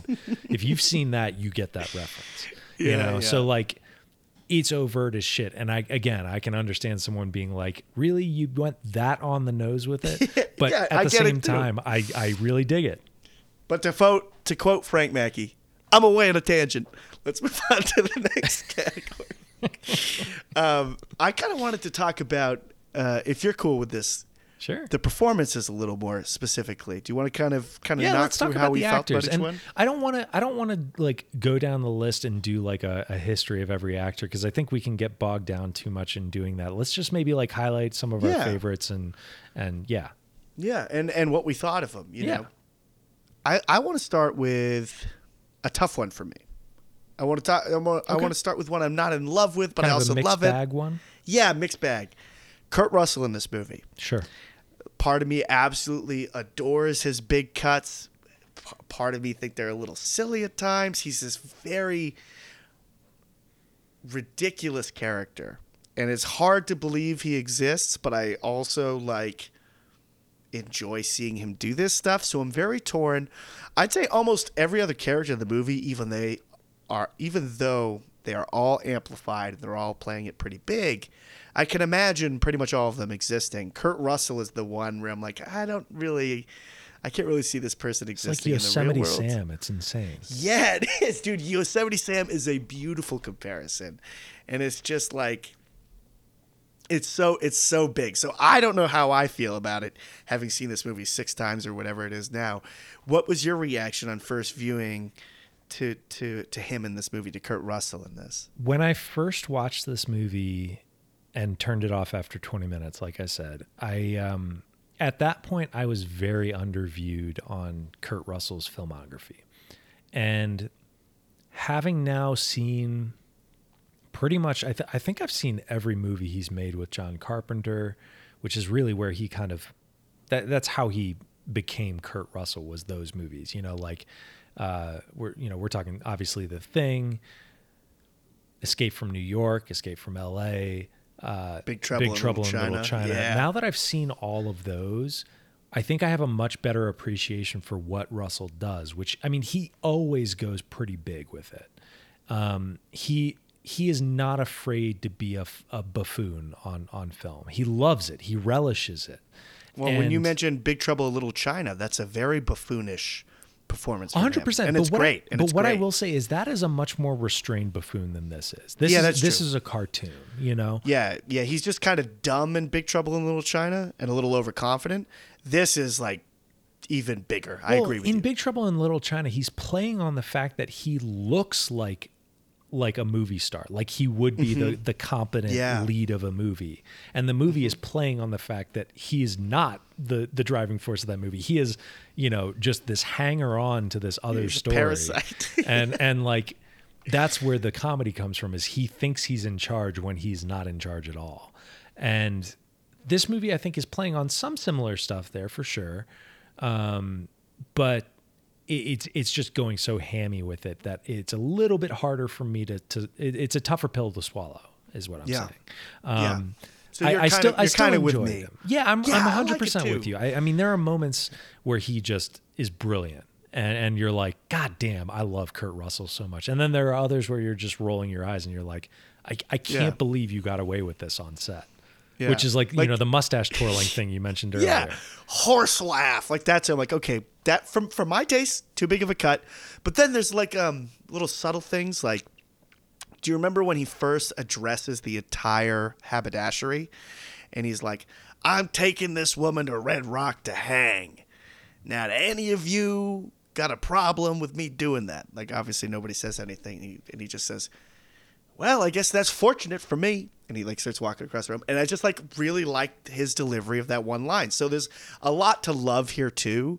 And at the end of the day, I would rather him go too big than too small. You for know? sure for sure i think what i love about the performance is more the little touches that he has to the character and like i'm thinking about just the way that he takes like a sip of coffee and the way he smacks his lips and like you know gets the the, Mm-hmm. Yep. the moisture out of his mustache is like it- i love that shit like Yeah. where, that is the chewing on scenery that i'm like more of that please Dude, as we're talking about it, I think I'm like 90% in love with it and 10% like, all right, little much. But yeah, as we're kicking it around, I'm like, okay, yeah, I'm getting like amped up thinking about Kurt Russell in this movie. Like even like the way he offers um, Daisy Domergue the the liquor for a coffee, little snake bite in your coffee. It's just like, ah, it's just like this guy is just so fun. And even one the of way the, he vomits blood is interesting Dude. to me I was just gonna say one of the all-time great death scenes in like movie in Tarantino's filmography history, but like the the vomiting of the blood and then him coming to the realization and like his like trembling look to Daisy and she she delivers that line beautifully where she's like when you get to hell John tell him Daisy sent you and he's like he tries to like kill her but he can't kill her in time. She shoots him like just a brutal death scene but Kurt really plays it great where it's like really unsettling and he's just so enraged. And when he yells like ah! before he like backhands her he's got blood all over his mouth. Just absolutely crazy dude. Just a great just a crazy great scene but the full body committal to like the hose of of blood vomiting out of his mouth is just like like that's the kind of shit that like go as big as you want with it. I love it. Dude, and the only way Sam Jackson makes this point later in the film, I guess it's to say Major Warren. The only way any of this works out for quote unquote works out for the heroes of this movie boils down to Kurt Russell warning Walton Goggins' character about the coffee. Like right before he dies, he's he warns because Chris was about to drink the coffee. He, and he stops him from doing that. There's no way Sam Jackson can hold off everyone on his own. He needs Walton Goggins in this mixture. So that little moment for that character of while he's on death's door, preventing Walton Goggins' character Chris from getting killed, like kind of like foils Daisy's plan beyond his demise. And it's it's it's just a, a little moment that is like it is, is one of the many retrospect. Yeah. yeah, it's one of the many linchpins, and it goes to say something about Sam Jackson's character, that of how observant Major Warren is, and how in control a lot of times, even when things get out of hand. Um, the fact that he, his character, recognized that as a major moment in this scenario, that little moment of of, of Kurt Russell mentioning that to Chris. Well, you just mentioned Sam Jackson, How'd you feel about him in this movie, and uh, what do you think about his collaborations generally with Tarantino? I feel the same way about his collaborations in general and in this movie. They're great. I think he's excellent in this movie. Is there anyone that can deliver Tarantino dialogue better than Sam Jackson? No, I don't think so. I really He's don't. perfected like it. He's he's and he was like he was perfect with Jules, which is a very different character in a lot of ways than say Major Warren. But um, like he was like kind of bo- he, like they're kind of born to work together. You know what I mean? Like the way he speaks is so well tailored to Tarantino's dialogue, and like vice versa, whether it's the chicken or the egg. And this is a, just another notch in the belt. And I think he is such a fascinating character in this movie. Like he definitely seems like the ma- the principal person we're all rooting for, but he also has this very checkered history, and I don't know. I just I just love the character, and I love the performance. You know, we're like thinking of specifics, like when they first get everyone when they first get everyone lined up against the wall, and he has Walton Goggins, whose name's character's name is Chris Mannix, I believe. He has him come over and like stand beside him. And Chris Mannix starts throwing around accusations like the ugly one did it, Joe Gage. And Sam Jackson's like spinning the barrel of his gun. He's like reloading it. And he's just like, let's slow it down, Chris. Let's slow it way down. And it's just, again, like there's so many of those little perfect little deliveries that only he could do. Only he could say it It's exactly like that Sam way. Jackson is like the metronome for Tarantino movies. Yes, dude, I love that. Yeah, he keeps the rhythm. And he probably helps the rest of the cast. But he does that too. in, in Pulp Fiction too, and he does that in Jackie Mm-hmm. Brown, like where he's he's kind of like this leveling presence where he's like, I'm gonna control the tempo right now. You know? Every Mm-hmm. Yeah. scene he's in, he's like he's doing that. It's it's really Mm-hmm. cool. Yeah. Oh, and just when he goes through that story about the stew, and you know we get we get so much detail about a lot of these characters just in little snippets. Like, I mean, I guess it shouldn't be a surprise based on when the film is set that he has had experience as an actual slave on a plantation. But we get that little detail of like Uncle Charlie made stew on the plantation and it always tasted the same and all this stuff. And it's just again, he's just delivering everything so beautifully, and within with what's in his control, meaning not counting Channing Tatum in the floorboard, he does such a good job. The character does of managing this situation, and when we get him sort of when he really sets his eyes on Bob and starts kind of circling around, and we eventually get the reveal that Minnie did not like Mexicans, and like he's he's just like the way he really kind of traps Bob in this lie to the point that he can't get out of it is just an, is uh, an unbelievable character moment. Yeah. He's like, if you are lying, and he like turns his back to him, and then he turns back around and is like, what you are, and he's just ah, it's just like he's just the coolest fucking guy, man, and I love him in this movie.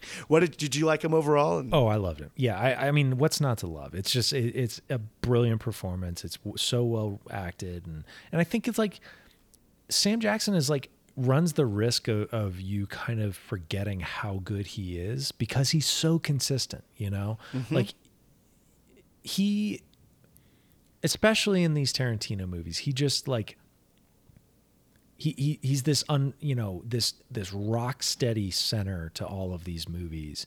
And you just feel comfortable anytime he's on screen talking. I, I love every time he's on screen. What's your favorite of his uh, tarantino collaborations it's really close.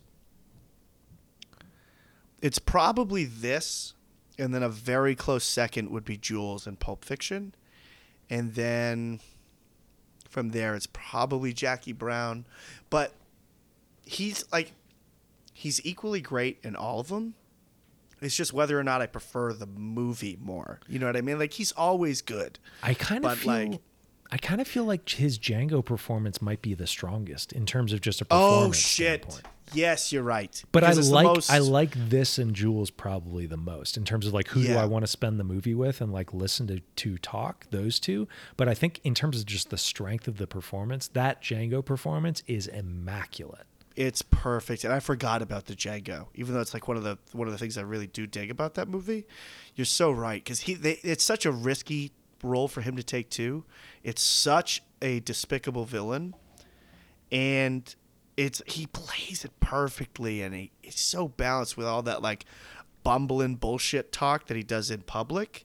But then when we see him in the library, it just adds so much to our scope of the character. We're like, oh my god, what a performance! Even though Django is not high on my Tarantino list, that library scene between him and, and DiCaprio is one of my favorite scenes in the history of Tarantino's writing. It's so Yeah. fucking good. Yeah, it's a great, great, great scene, and he is so damn good in that.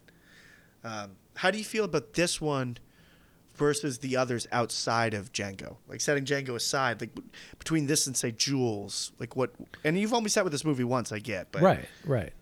No, but I, I do I do feel like this is up there. I mean, like I I I think he's just outstanding in this movie. Like I, I was so taken with this performance, and every time he's on screen, I'm I'm fascinated. So yeah, it's it's definitely up there. I think Jules still edges it out barely for me, but I, you know, if I watch this a few more times, it might it might go up the list.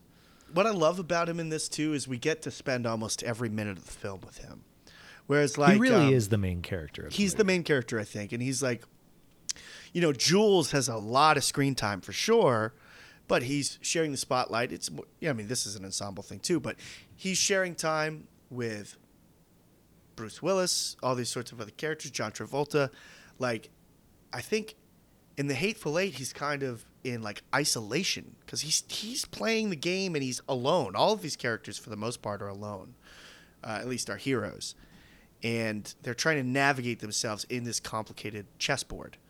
And it's just so fun when the camera really takes its time, just focuses on him, and we get to watch him. I think that's one of the things I really dig about the performance is because he gets so much screen time, and we just like him so much. Yeah, he's he's just so great. Um, I'm excited to rewatch this mostly just to like fall more in love with that performance. I think. Yeah, dude, I think you're. I think it's going to age really well, and I'm excited so, to get too. your thoughts on it. Yeah, I'll definitely check back in the, after I rewatch it because it'll happen while we're you know during the course of our recording, I would imagine. But um, let's move on. I, want to talk about Jennifer Jason Lee real quick because uh, you know she was in a bit of a renaissance when this came out. She was a huge presence in in American film in the '80s. Um, you know, Fast Times at Ridgemont High was kind of her breakout, and for a long time she was kind of seen as like the heir apparent to like the great American actress title, you know. Um, she was just this up and coming actress that people were obsessed with, and and in a lot of ways, like never really reached her full potential, but always had the respect of the acting community. And like this year, she had this and another movie that's on our list, Anomalisa. Um, she Oh. also was in uh, Charlie Kaufman's other film, uh, Synecdoche, New York, a few years before this. Um, and she was in Annihilation a couple years after this. So she, you know, this was this era was kind of her coming back into film in a major way. Would you? How'd you feel about this performance? Oh, dude, it's great, and it's it's maybe the the the most different between first and second viewing. So I'm so excited for you to see it again. But I think a similar thing could be lobbed to it that I said about the Kurt Russell. Sometimes the swings are a little too big, but for the most part, they all work for me. And she's so smart as a character, and she's so dastardly, and we grow to hate her so much. But a lot of the things she says end up being true, and like like when she gets in the carriage, asked about uh, John Ruth, who who is the character played by Kurt Russell, and she's saying to Warren, Sam Jackson, is like, "You overrate him." I'll give you he's got guts, but in the brains department, he's like, you know, fell into a shallow pond or whatever. And then she gets elbowed in the face. But when we see what happens to John Ruth and we see his character, I think she's right. She's right in that moment that he's really not that smart. He's gutsy, he's ballsy, and you don't want to double cross him, but he's not super smart. So I like she's like she she grows into a really interesting character. And again, like I said, when she is first walking into the haberdashery and she's making these little faces and like and she tries to get to play that guitar and she sings that song which she does beautifully just from a performance level. Um, i don't know. I just think it's a great performance i think the running gag doesn't really work with her face getting grosser and grosser as the movie progresses i mean it's okay and that's nothing to do with her performance but Well, no, I um, mean, I think I think it does just in the sense that like it is a committed performance. Like she is going for it in this movie. And Yeah. not there are I don't think there are a lot of actors, male or female, who would be willing to, you know, ugly themselves up quite as much as she does here. Like she Skull goes matter. for it. And I mean, Vomit blood. I, So I respect the performance on that level alone. Um, I, I didn't realize actually until doing research on this this morning, but um, I for, or I guess I had forgotten because I definitely knew about this at the time. But she was nominated for an Oscar for this, and I totally forgot about it. Oh, cool. I didn't know that either. I'm glad she got the nomination. Yeah, Also, too, like um, when Walton Goggins gets in the carriage and is talking about Sam Jackson's history, and he's like, "Do they know how famous he was?" And then like, and then he she, she asks Domergue Daisy, played by Jennifer Jason Lee, and she knows everything about him, but mm-hmm. just doesn't. What she waits until that moment of being asked to reveal not everything about him, but she knows his history. And it's just like again, this character is so schemy and so smart, and she plays with this really frightening energy of not being afraid about heading for the hangman's rope, and she plays every possible card she can, and she almost worms out of it, but she overestimates Walton Goggins' racism. Mm-hmm. And she thinks that his racism will run so deep that he will not see the reality of the moment, and she's wrong. And that's like the only card she plays wrong in, in a lot of ways. for sure. Things like her getting handcuffed back to Kurt Russell, like she's not really in control of that, you know, but like she's she gotta you gotta respect the character's resolve to make it out of this alive. But man, d- dastard, disgusting character at the same time, and a, and a wonderful performance, I think. Yeah, really, really great performance. Um, I don't want to spend too much time else on the cast, just because I think we could again, like we can spin Yeah. our wheels for on all these actors. It's it's a great ensemble. I think everyone is pretty universally outstanding in it. I do want to I do want to highlight Walt, Walton Goggins because I think Oh, he yeah. is outstanding in this movie. He is maybe the the standout performance in this for me. How did you feel Yeah. about him in this? Dude, I, I I think I'm with you. I think he almost steals the movie, and part of it is because his character goes in such unexpected directions. I love when a character in a story is I'm introduced to and I have zero respect for their opinions and I don't like them. And by the end of the movie, I'm in a position where I need to cheer from them and I end up liking it at the end. I love when a movie does that to me. Yeah. And his performance early on is so despicable, but he also as just as an actor organically, he has an element of charm to him. Like he can't help but be charming even when he's saying uh, terrible things and nonsense. But uh, so he he uses that he he weaponizes it for this performance in a really effective way. And when things are really slipping away from Sam Jackson at the at the end of the film, and he's in the bed, he's out of bullets, he's bleeding out, and Walton Goggins has decided to listen to Daisy Domergue's pitch on what they're gonna do. And on first viewing, I would imagine everyone thinks, well, he's fucking over Sam Jackson. Like it's all it's all over Sam Jackson's face. He certainly thinks it's is what's going to happen, and he goes on to say it afterwards. Like I may have misjudged you. He says after the fact. But that look he gives when he turns back to Sam Jackson and he's got like the snaky look in his eyes. And then he turns back to Daisy and just goes, No deal, tramp. And it's just like so unexpected.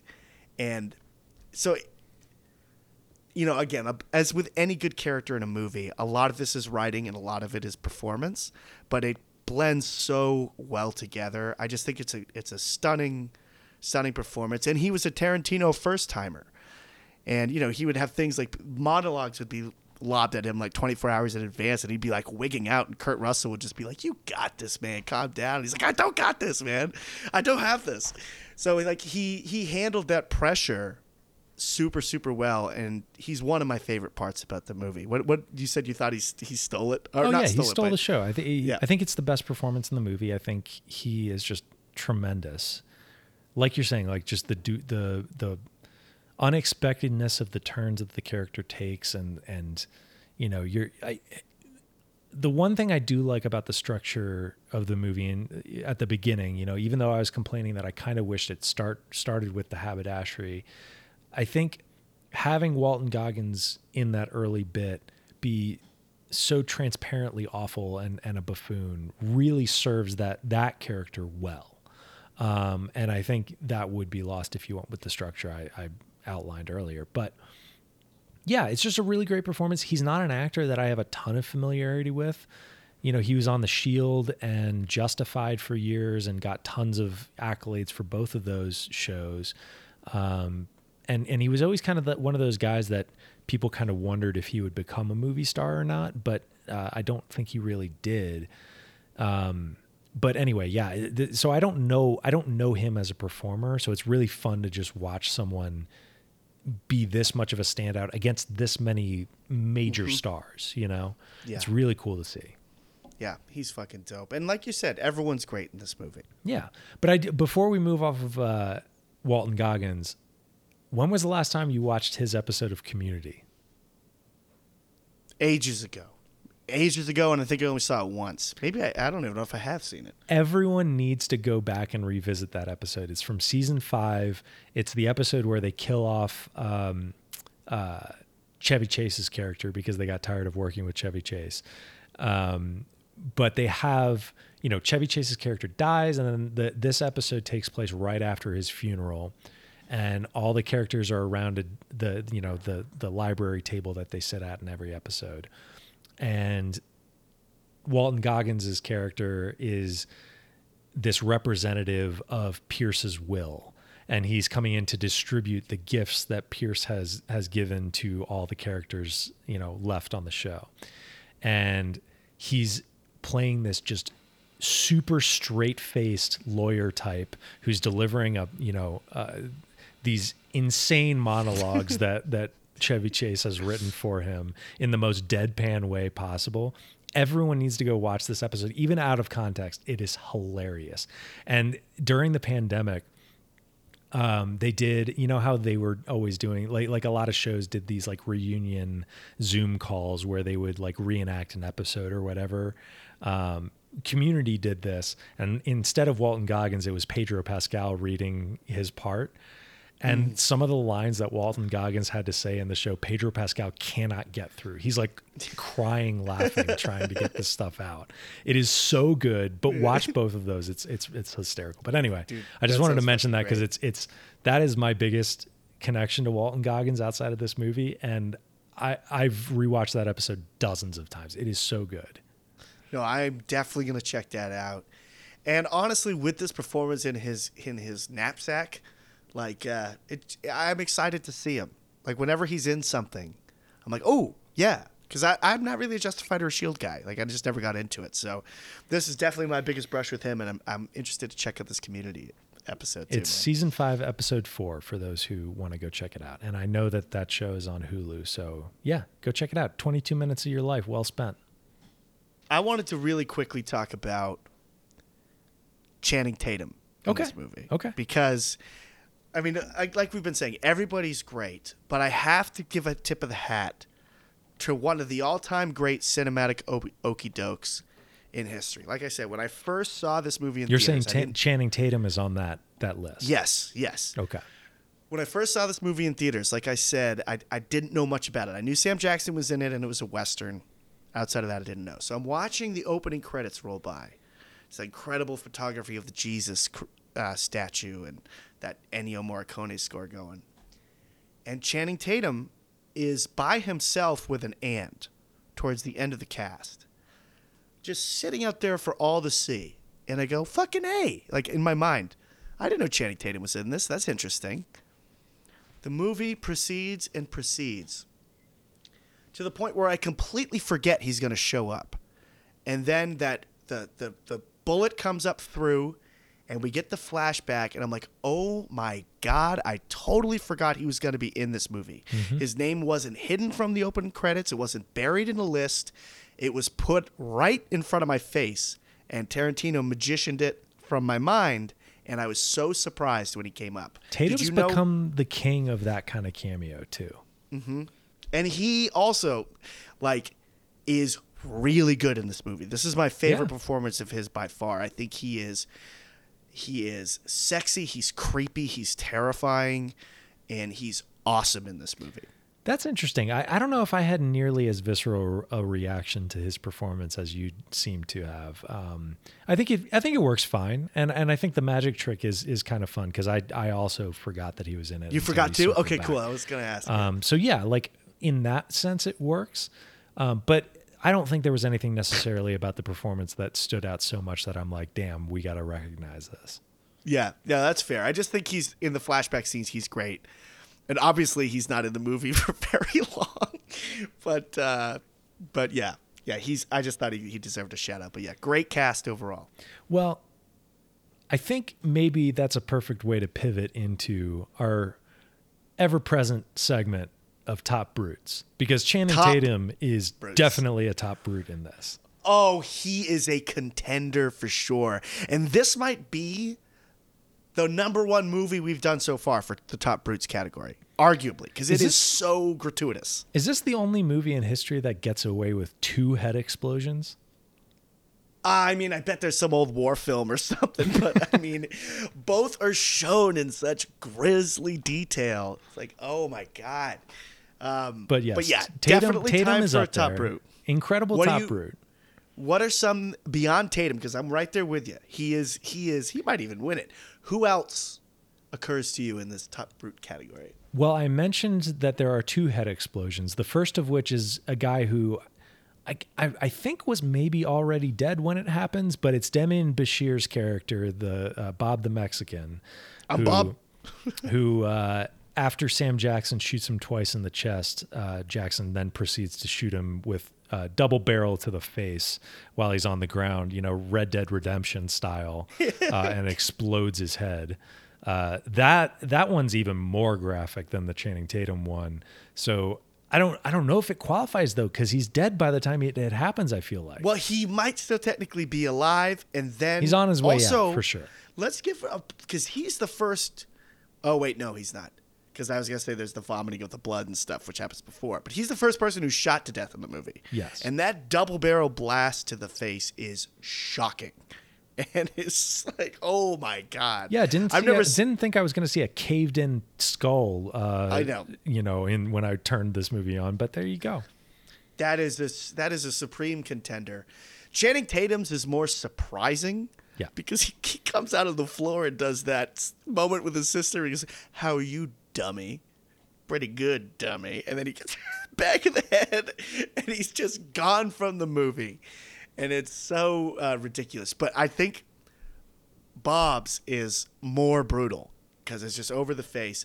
I mentioned earlier uh, Kurt Russell's with the vomiting of the blood and the shot through the chest. Uh, that one is He gets it pretty brutal. there for me. Look, no one in this movie dies clean. It is bad No. for everyone. no, and there's um Maybe the, guy- cleanest is Bruce Dern because he just takes the one shot to the chest. Really, Yeah, Bruce Dern is probably the most fortunate. Maybe um Oh, you know who gets it bad? Is Sweet Dave in the chair with yeah. the Sweet knife. Dave, yeah, gets gets brutalized. Sweet Dave sure. is a tough is a tough brute.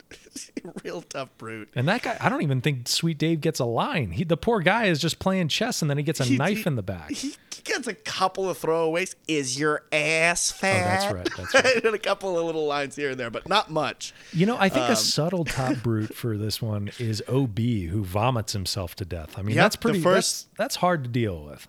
The first of the poison. That one is really brutal. And Jennifer Jason Lee. Oh, yeah. Strung up by the neck at the end of the film as a brute. But um, Which one you going with? I am going with. Well, also we should mention Sam Jackson taking a shot to the balls, Oh yeah, and then just slowly bleeding out through his nuts. over like hours. Um, I have to go with my gut. There's so many great contenders, but I'm gonna go with Kurt Russell. Okay, Vomiting okay. blood. Uh, re- he also gets the terrifying realization that she's won, that she beat him. Like other people get kind of surprised and or whatever. Like she like he straight up fell into her trap and fucking got it. I don't know and if this is a shot too. fair way to approach this it might not be, and call me out if you if you think so. But I think just when you take in the totality of the brutalization that Daisy takes over the course of the movie, she gets her teeth kicked in. She's got a black eye when you first meet her. You don't even know how that happened. Uh, she takes you know the elbow to the nose. She gets punched out of the the carriage. She like the the woman Stew, hot stew thrown in her face. hot stew thrown in her face. She gets spit on. Like it's like everything terrible happens to this character, and then she dies slowly by getting hanged. Not even with a snap Yeah. neck. She gets to strangle to death. And uh, she had to while watch her she brother had- die. And she had to cut off Kurt Russell's arm just to even Yeah. be able to move away from the body. Like the woman has been through Yeah. the shit, and she's probably awful. But I got to give it to her. I'm still going with Kurt, but I think it's completely fair for you to do this sort of snowbally approach because it's all part of a piece. I mean, even the hanging alone is brutal as fuck. Yeah, but, but, I'm saying I like, like when you that you're factor saying about everything add it all up. Yep, no, I think that's totally fair. Two great choices, and She gets then her, I sh- got her foot shot in half. Oh my god, she gets it so bad, dude. And it's it's just uh, that's a good top brute, man. But if there was ever a film that had room for top brutes, this was it, man. Yeah, yeah. I like that we're opening up top roots outside of the action category because this sure. movie deserves to be on that list. And who knows, one of these might qualify for our best uh, top root of the year. I had a quick question for you. How cold was it outside in Colorado when you saw this movie? Like you said, you watched it earlier today. Is it cold right now? We literally got a big snowstorm on Wednesday, so yeah. Oh, I am there's so there's happy like a foot of snow on the ground right now.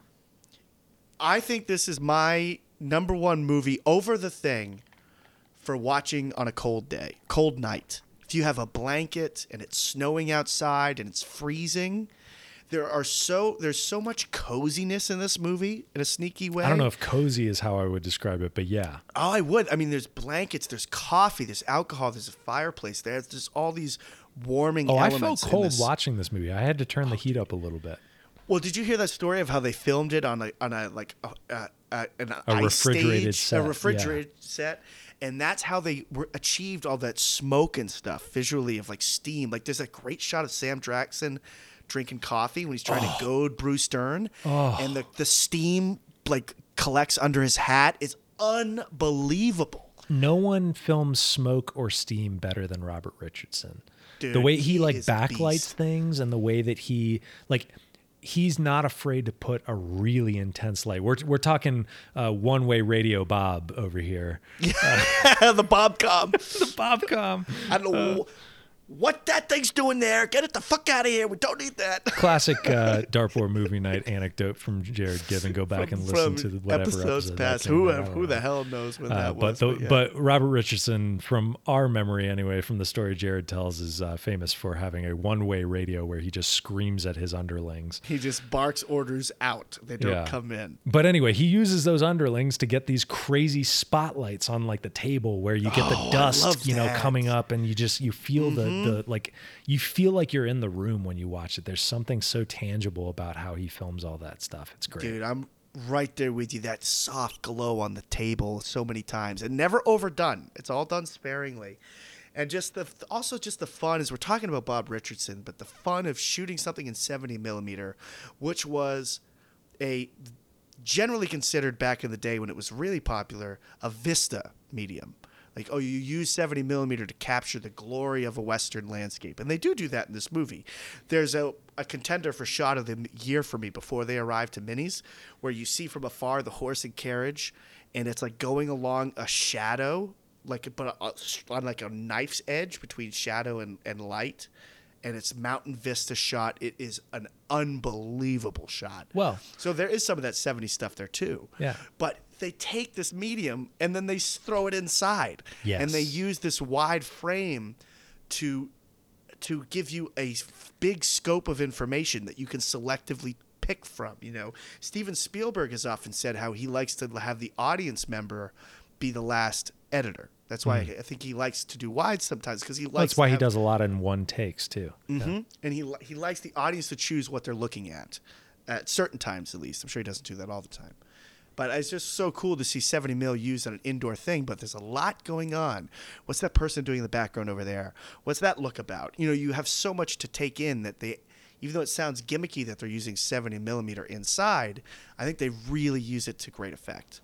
I completely agree that there's some truly outstanding shots using that 70 mil inside where you just like I don't know. It just it makes this room feel like he goes between like the room feeling claustrophobic to being this wide, and you know you're you're taking in all these characters at once. I, it's it's really really outstanding stuff. I, I love Oh, the way yeah. this movie is shot in general. Um, but going back to what you said about being cold, and you mentioned Colorado, this movie was shot in my home state of Colorado, down No, near no way. Telluride. Yeah, I didn't know that. That's awesome. yeah, it was shot down near Telluride, and apparently they uh, there was a story that I read where they had an it, it was an unseasonably warm winter and they didn't have snow on the ground when they needed there to be snow on the ground and so kurt russell and i think sam jackson maybe one other person went to uh it, i forget what they referred to it as but it's it was a ritual uh, like a snow dance kind of thing where they like did a burn pile and like tried to to you know beg the snow gods for snow and apparently the next day it, it just dumped and they were able to film Perfect. um, but yeah, it was filmed on a ranch, you know, like 30, 40 minutes outside of Telluride. And now that I know that, I really want to go visit it just to check it out. Dude, that'd be a great a great visit. And next time you watch this movie, uh, not that it wasn't cold when you watched it today, but at night with a comfortable blanket and like a cup of hot cocoa. Oh, yeah. it is just you and you hear and throughout this movie we just hear the wind howling outside, and you just like.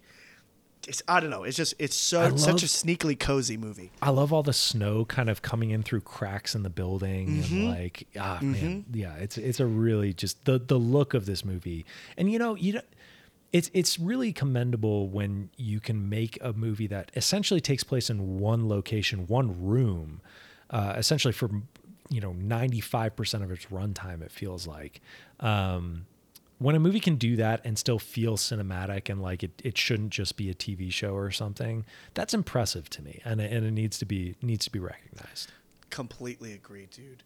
Um, I had a quick question, two quick questions I wanted to ask you. Mm-hmm. The bar or the fire?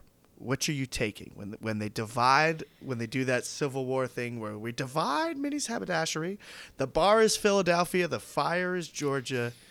What you taking? As much as I love snowboarding and I, I go to a, an outdoor festival in, in the snow every February, uh, I, I'm not a guy who typically loves to be cold. So I think I got to go fire. But Go that being said, it would be tough to turn down the whiskey uh, on the other side of the I room. know, I know. If, if it it would be really tough if you could only have one. Like if you if we're at the fire but you can't have any alcohol, or you're at the bar and you can't have any fire. Damn, that would be a tough choice. But I love I love that that whole little gimmick they do. And then another question I have for you is: Do you think the story that Sam Jackson tells Bruce Dern is a true story, or is it all fiction? Well, I don't think it has to be either or. I think it can also be somewhere in between. Um, I don't. I don't think it matters. I think is really the answer to it. I mean, look, if I'm gonna guess, I'd say it's probably in between those two, where it's like maybe he did kill him, but he's really like blowing it out of proportion because Yeah. his goal is to provoke that guy at that point. So clearly, there. I, I think there needs to be some sort of. Um, expansion of it to to to egg that guy on but at the same time my you know i think ultimately from a story perspective that's not the point the point is he's provoking this guy it doesn't really matter whether it's real or not No, I think you're right. I think you're right, and it, and I think I would agree with what you said if you were forced to answer, which I didn't think of until you said it.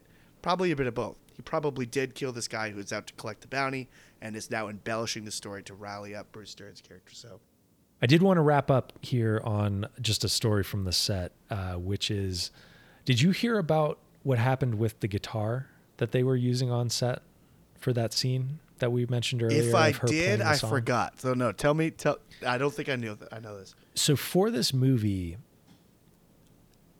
the Martin Guitar Company. Um, I don't. I think that's what they're called. Martin and Co. I think is is the te- technical name. I have one of their guitars. It's like by far my favorite sounding acoustic guitar. It's just the the tone on them is tremendous. But I mean, they've been around since the 1800s, and for this movie, the Martin Guitar Museum loaned the the set a priceless like eight you know 19th century guitar uh, you know, for use on set to to be period accurate. Oh, The guitar that Kurt Russell smashes in the movie was supposed to be a prop, and they were supposed to swap that out in between shots. He didn't know that they hadn't swapped it out. So the guitar that you see being smashed on film in this movie is a priceless guitar from the 1800s. And Martin has now vowed that they will never loan a guitar to a set again for that reason. Oh. so the reaction you see on Jennifer Jason Lee's face of going, oh, oh, no, no. yeah. That is her literally like in real life breaking and saying, no, no, don't do that. Oh dude thank god i mean i know that jennifer jason lee was kind of channeling like the reality there of like don't no no don't oh shit thank god kurt russell stayed in character and nobody on set Well, he, of course he freaked did. He thought it was a prop. yeah but i'm so happy that that's the case because i mean i'm not happy this car this guitar was destroyed but if they didn't use the take could you imagine how bad that would be Yeah. at least they used the take Oh, they And, used the uh, take. kind of reminds me of that story of the toilet seat in the master how they accidentally broke a really like historically thing Mm-hmm. i wonder which was more valuable but um but yeah that that's that is so funny sad for the guitar but a great little anecdote Yep. Uh, but anyway, I, I just wanted to wrap up on that because I think, uh, yeah, we, we got to be careful with our priceless heirlooms on set, guys. Come on. for sure come on come on be careful with that so i will just say to close out my tarantino tier list i have the hateful eight at number two i think it is the mo- Wow. I think it is his his most underrated. And like I said, I have those different Tarantino categories where for me, number one is super rewatchable, and the other is amazing first time experience. And this is my favorite in the amazing first time experience, right next to Once Upon a Time in Hollywood. But um, so you've got you've got one Inglourious Basterds, two Hateful Eight, Two. three Once Upon a Time in Hollywood. correct for Pulp Fiction. Um, so I Why don't really, you just run really through your list one more time? Just to, Yeah, yeah, to- yeah. yeah. Just no, yeah, no ex- extraneous, just the numbers. Gotcha. 10 Django, 9 Kill Bill Volume 1, 8 Jackie Brown, 7 Death Proof, 6 Kill Bill Volume 2, 5 Reservoir Dogs, 4 Pulp Fiction, 3 Once Upon a Time in Hollywood, 2 Hateful Eight, and number 1 Inglourious Basterds. Uh, so Nice. I am a huge fan of this movie, and I think for my taste, it's his most underrated. And um, it's one of my favorites. For me, this is a little bit lower. For me, I've got this right now at number seven, just ahead of Django and just below Reservoir Dogs. So my numbers are one Inglourious Basterds, two Pulp Fiction, three Once Upon a Time in Hollywood, four Kill Bill Volume Two, five Kill Bill One, six Reservoir Dogs, seven Hateful Eight, eight Django Unchained, nine Jackie Brown, and ten Death Proof. So I I could see it going up in that ranking over time potentially, but I think for me that's kind of where it sits in my in my hierarchy. It's fair. Like we've said, it's not the easiest movie to get into. It's harsh in a lot of ways. It's very violent, has a lot of difficult language. But there is a magic to it. The puzzle box nature of it, I just adore. So I'm super glad that you liked it, though. I was nervous that you weren't going to dig it. I'm really glad you liked it. And um, super, super glad that we got to hit it. Most definitely, most definitely. Shall we put something new on the board? Absolutely, dude. I think it's your week, if I'm not mistaken. It is, it is. Now, did something come up in conversation? Or are you going to the list? Going to the list, we didn't have Nothing anything that, really brother. that jumped out from from what I mentioned before. Um, I've got a few ideas here, and I've, I've been tossing them around a little bit as we've been been talking here. But I think I've kind of got it down to two. I've got one that's a movie from the 70s, um, kind of a detective story, you know, something that we've we've done a lot of. So I think I I might be going for the other one here. And even though my favorite film podcast, Blank Check, has just covered this director as we're recording, I think by the time we hit this, there will be enough of a gap there. And I, it's a movie that I still haven't watched. It's in a format that is not typically my cup of tea, but I think that's partially because I'm just I just haven't watched a lot of these movies. Hmm. The movie is 2009's Coraline, which is a stop motion animated movie directed by Henry Selick, who is the director of A Nightmare Before Christmas. He's the director of Monkeybone. Uh, you know, we're in the midst of the Brendan Fraser renaissance. Uh, people need to go check out Monkey, Monkeybone because that movie is fucking batshit insane. Uh, but he's he's a legend in the animation world, and I just haven't seen his movies. And this is one that is talked about as his masterpiece. Um, it's a movie that I've always been uh, wanting to get to and just never have made myself do it. And we don't have an animated movie on the list right now, so I really want to do Yeah. this one. I'm I'm super glad you're do, we're doing it because we do have Anomalisa, which is stop motion, but it's puppets. It's a totally different Shit, vibe. I forgot about that. Do- Do I want to? Do I want to move off of it? No, I don't. No, wanna, I like it. I like it. But this is like Coraline is is stop motion in a different way, and it's like with with true like animation. Like Anomalisa use full size. That's like, true. Like puppets, like people sized puppets. Well, So that's what this is too. I mean, th- this is that, Oh. but as well. But it's a very. It's it's more of like I, I actually kind of like it as a contrast to Anomalisa because Anomalisa is kind of like trying to take the stop motion art form and do an adult drama with that, whereas Yeah. Coraline is more the traditional, you know. Kid is the center of the story, you know. Um, Hell yeah, dude. you I like it's, it. It's more like fantasy oriented. So, you know, I I, I think you know, I at first my in- initial reaction was, "Oh fuck, I forgot we had Anomalisa. Maybe we shouldn't do this." But thinking about it more, it's kind of an interesting contrast between Yeah. those two, and I'd be interested to be able to watch both of them maybe in fairly quick succession.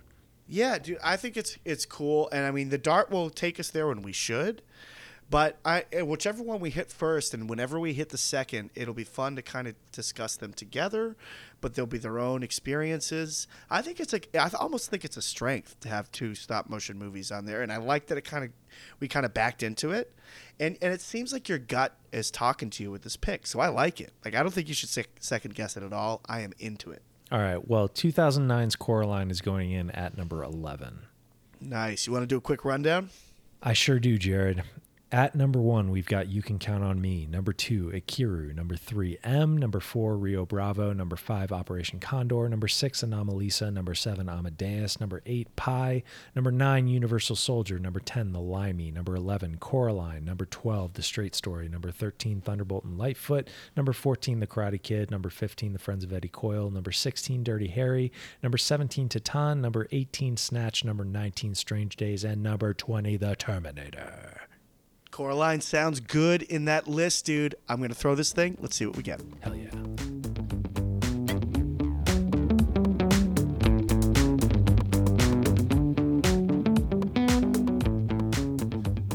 I meant to tell you, I've been doing a little bit of a Hateful Eight reference for the past couple of weeks on the return from the dartboard. Oh, yeah? Which is the dot has spoken is a bit of a play on uh, the bar is open, which is what the, the English guy says at one point. I don't know if I caught that. But That's anyway. funny.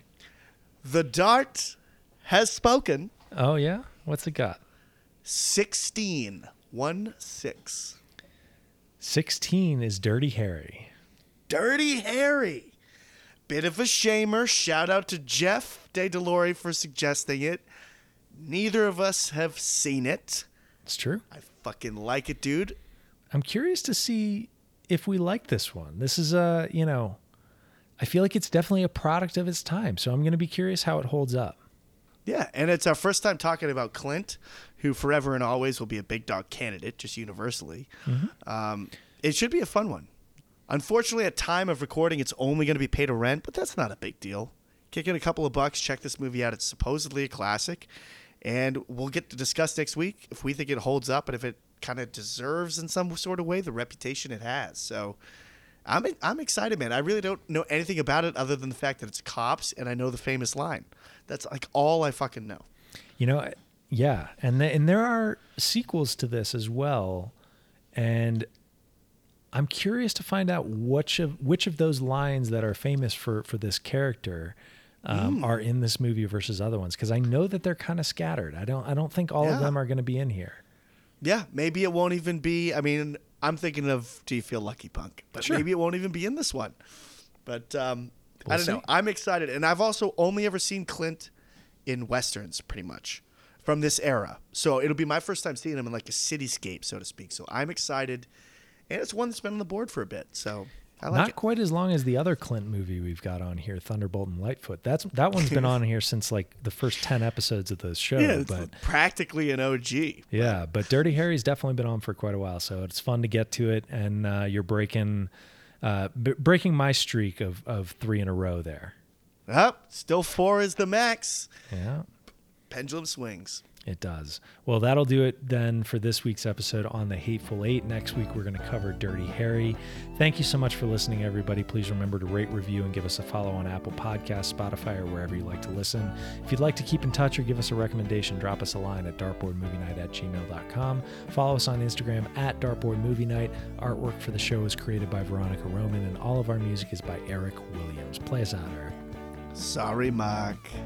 Later.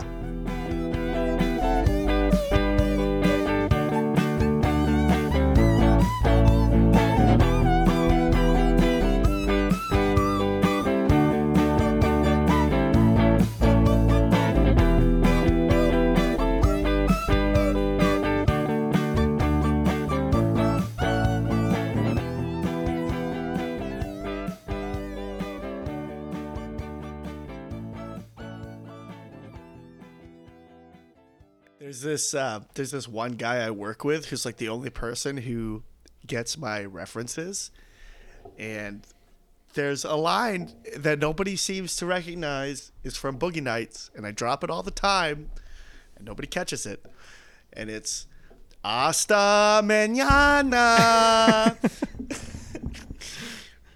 but Josh Hasta Pendleton. luego. Hasta Yeah, like, mañana. "Mañana." and uh, Josh Pendleton, shout out, he caught it. He was like, "Was that Boogie Nights?" And it's like, finally, oh my god.